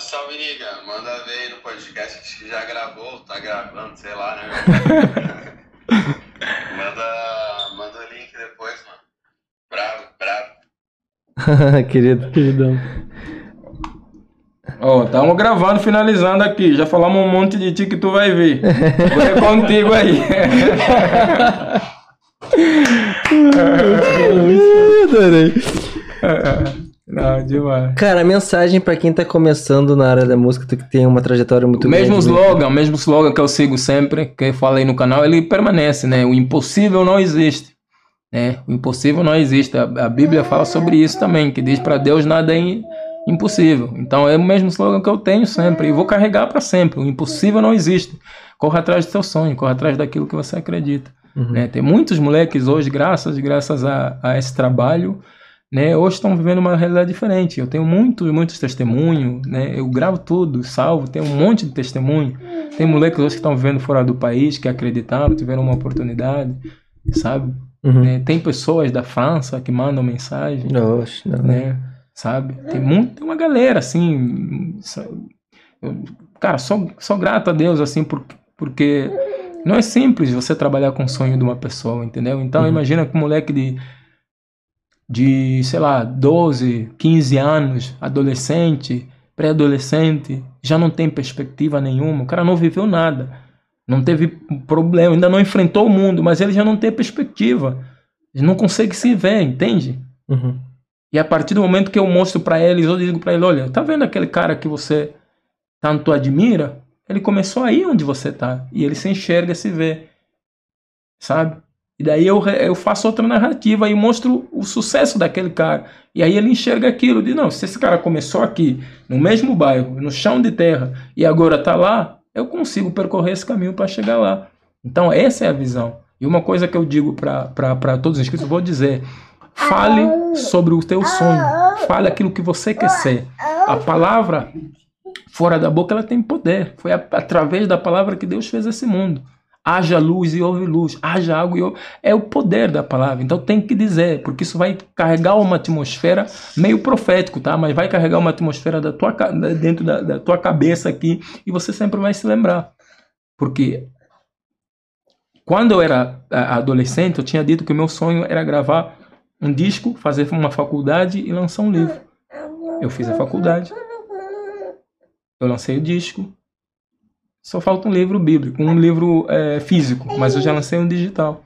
Já? Entende? Tem um, um e-book digital. Então, é, isso eu não tinha perspectiva. Pode parecer, não, mas é um sonho fácil de. Sim, mas para um adolescente daquela época, nos anos 90, sem perspectiva, vir de onde vim, entende? Então, é, ousa falar aquilo que você quer alcançar. E acredite, coloque aquilo como meta e acredite. E corra atrás. Entende? Corre atrás. Não perde o rastro daquilo. Porque se, se você consegue imaginar na tua mente, olha bem dentro de ti, mas fecha os olhos e imagina o teu sonho. Olha profundamente, sabe? Imagina o teu sonho. Tu vai se ver. E se você conseguiu se ver, é porque tu tem capacidade para realizar. Sabe? Isso aí tem muitas pessoas que trabalham com pro- programação neurolinguística fazem esse exercício, Uhum. né? De mentalizar. Mentaliza, ó. fecha os olhos e olha onde você quer se ver. Imagina você lá. Imagina, imagina, palpa isso. Imagina você lá no lugar onde você tanto almeja. Visualiza isso. Depois que tu visualizar, corre atrás daquilo que tu vai. Porque se tu conseguiu visualizar, é porque é possível. Perfeito. Ah, E se tu não conseguir hoje, pode continuar tentando até tu conseguir também, né? Cara, não tem não conseguir hoje. Tem não desistir, entendeu? Não tem não conseguir. Tem você não desistir. Sim. Não desistir. Sabe? É isso. Desistir não é uma opção. Tira fora do teu dicionário, tira fora do, do teu vo- vocabulário. Existem palavras que você nem deve pronunciar. Existem palavras que você nem deve falar. Desistir é uma delas. Não. Não tem que existir isso no teu vocabulário. Tem que dizer que é possível, que você consegue, que você pode. Entendeu? É o mesmo que a gente está falando. Hoje a gente está conversando aqui. Amanhã você vai me convidar, a gente vai estar num estúdio maior que isso. E tu tem entrevistado grandes personalidades do Brasil. E quiçá do mundo. E é assim que você deve pensar. Sim. Ah, não, mas nós estamos aqui no, no, no, no, no bairro de Porto Alegre. Não interessa. Entendeu? Porque não é o cenário que você está. Não é a circunstância em que você está. Não se trata das circunstâncias. Não se trata do cenário que você está. Se você olhar para o cenário, tu vai ver que tu não é capaz, não. É da visão, da mentalidade, da visão que você tem que ter. E trazer essa visão para o teu dia a dia. Quando tu tem definido essa visão, pô, cara, qual é o. hum, Qual, sabe, até onde eu quero chegar? Não, eu quero entrevistar o presidente do Brasil no meu podcast. É uma meta? É uma meta. Corre atrás disso e tu vai entrevistar. Uhum. Ah, não, mas eu não tenho recurso. Aí tu não vai. Se começar a olhar para o cenário, ah, não, mas nós estamos aqui, estamos num bairro, estamos em Porto. Se tu começar a olhar por essas circunstâncias, pelo cenário que te rodeia, tu não vai mesmo. Mas agora, se tu olhar lá, lá na visão, é a visão, lembra que eu também mentalizo a visão. Aí tu vai, todo dia tu tem que mentalizar essa visão. Minha missão é entrevistar o cara mais pica no meu podcast. E aí tu vai trabalhando, todo dia tu tem que lembrar disso. Quando tu menos esperar, o cara tá sentado na tua frente. E tu tá lembrando do primeiro dia que tu teve essa visão. Isso vale para tudo. É o que o Kenny, a gente trocou uma ideia com o Kenny do Rap em Cena e ele falou mais ou menos sobre isso, que pra construir nossa casa a gente tem que ir tijolo a tijolo, né? Não adianta simplesmente querer a casa pronta porque a gente precisa ir um tijolo por vez. Sim. né? E é importante tu visualizar cada parte dessa construção. Cara, foi sensacional. A gente ficaria mais um tempão, mas tu tem o teu compromisso, cara. Então, as portas estão sempre abertas pra ti. Sempre que tu quiser. As... Cara, é só falar com a gente, a gente sempre vai ter esse contato aí. Bom, a gente tem o contato já faz o quê? 10 anos. né? Pois é. anos. É engraçado que, eu- que ele me conhecia, eu conhecia ele, mas ele não, eu não lembrava dele. É, cara, é quando- Mas É, me é que a gente se- faz muito tempo, a gente Sim. se viu uma, duas vezes. Isso. Cara, foi. Mas depois a gente trocou uma ideia, Agora lembrou, tem foi sensacional. WhatsApp salvo, também em casa, tá? Pode É contar. o novo, né? Porque ele tinha antigo Tem o novo aí, tá em casa. Pode Mas, cara, comigo. muito obrigado por vir. Muito feliz por trocar essa ideia contigo. Eu tô muito feliz que tu, por mais que tudo que tu passou, hoje tu tá bem, hoje tu tá Graças a Deus. melhor. Graças a Deus. Ah, e sou fã desde aquela época, Obrigado. continuo sendo fã, ainda Obrigado. mais te conhecendo ainda mais. Obrigado, obrigado. E no que precisar, tamo aí. A gente fica na expectativa dos próximos projetos, né? Obrigado, obrigado. Sempre que precisar, só falar com a gente. Muito obrigado por assistir, espero que tenha gostado. Não se inscreve, por favor, se inscrevendo no canal, muito importante pra gente. Dá o like, compartilha com os amigos. Obrigado. Segue o Kayanga nas, Kayanga nas redes sociais. É Kayanga, é oficial. Caiango oficial. Kayanga Oficial. É com F ou dois? Com um. Com um F. Ah, no Instagram, tem mais algum lugar? Só isso. Só isso? No Instagram, então, Kayanga Oficial. Muito obrigado por assistir, espero que você tenha gostado. Então espera aí que depois disso vocês viram que o Todd vai ter que colar agora, já falamos ao vivo. É, vai colar. Ele vai colar. Cara, muito obrigado de novo. Obrigado, por assistir até aqui. Obrigado Valeu. a todos, estamos juntos. Obrigado, viu? Obrigado, Valeu. obrigado pelo convite. Capaz. Ô, capaz. As portas sempre abertas. Eita. Valeu.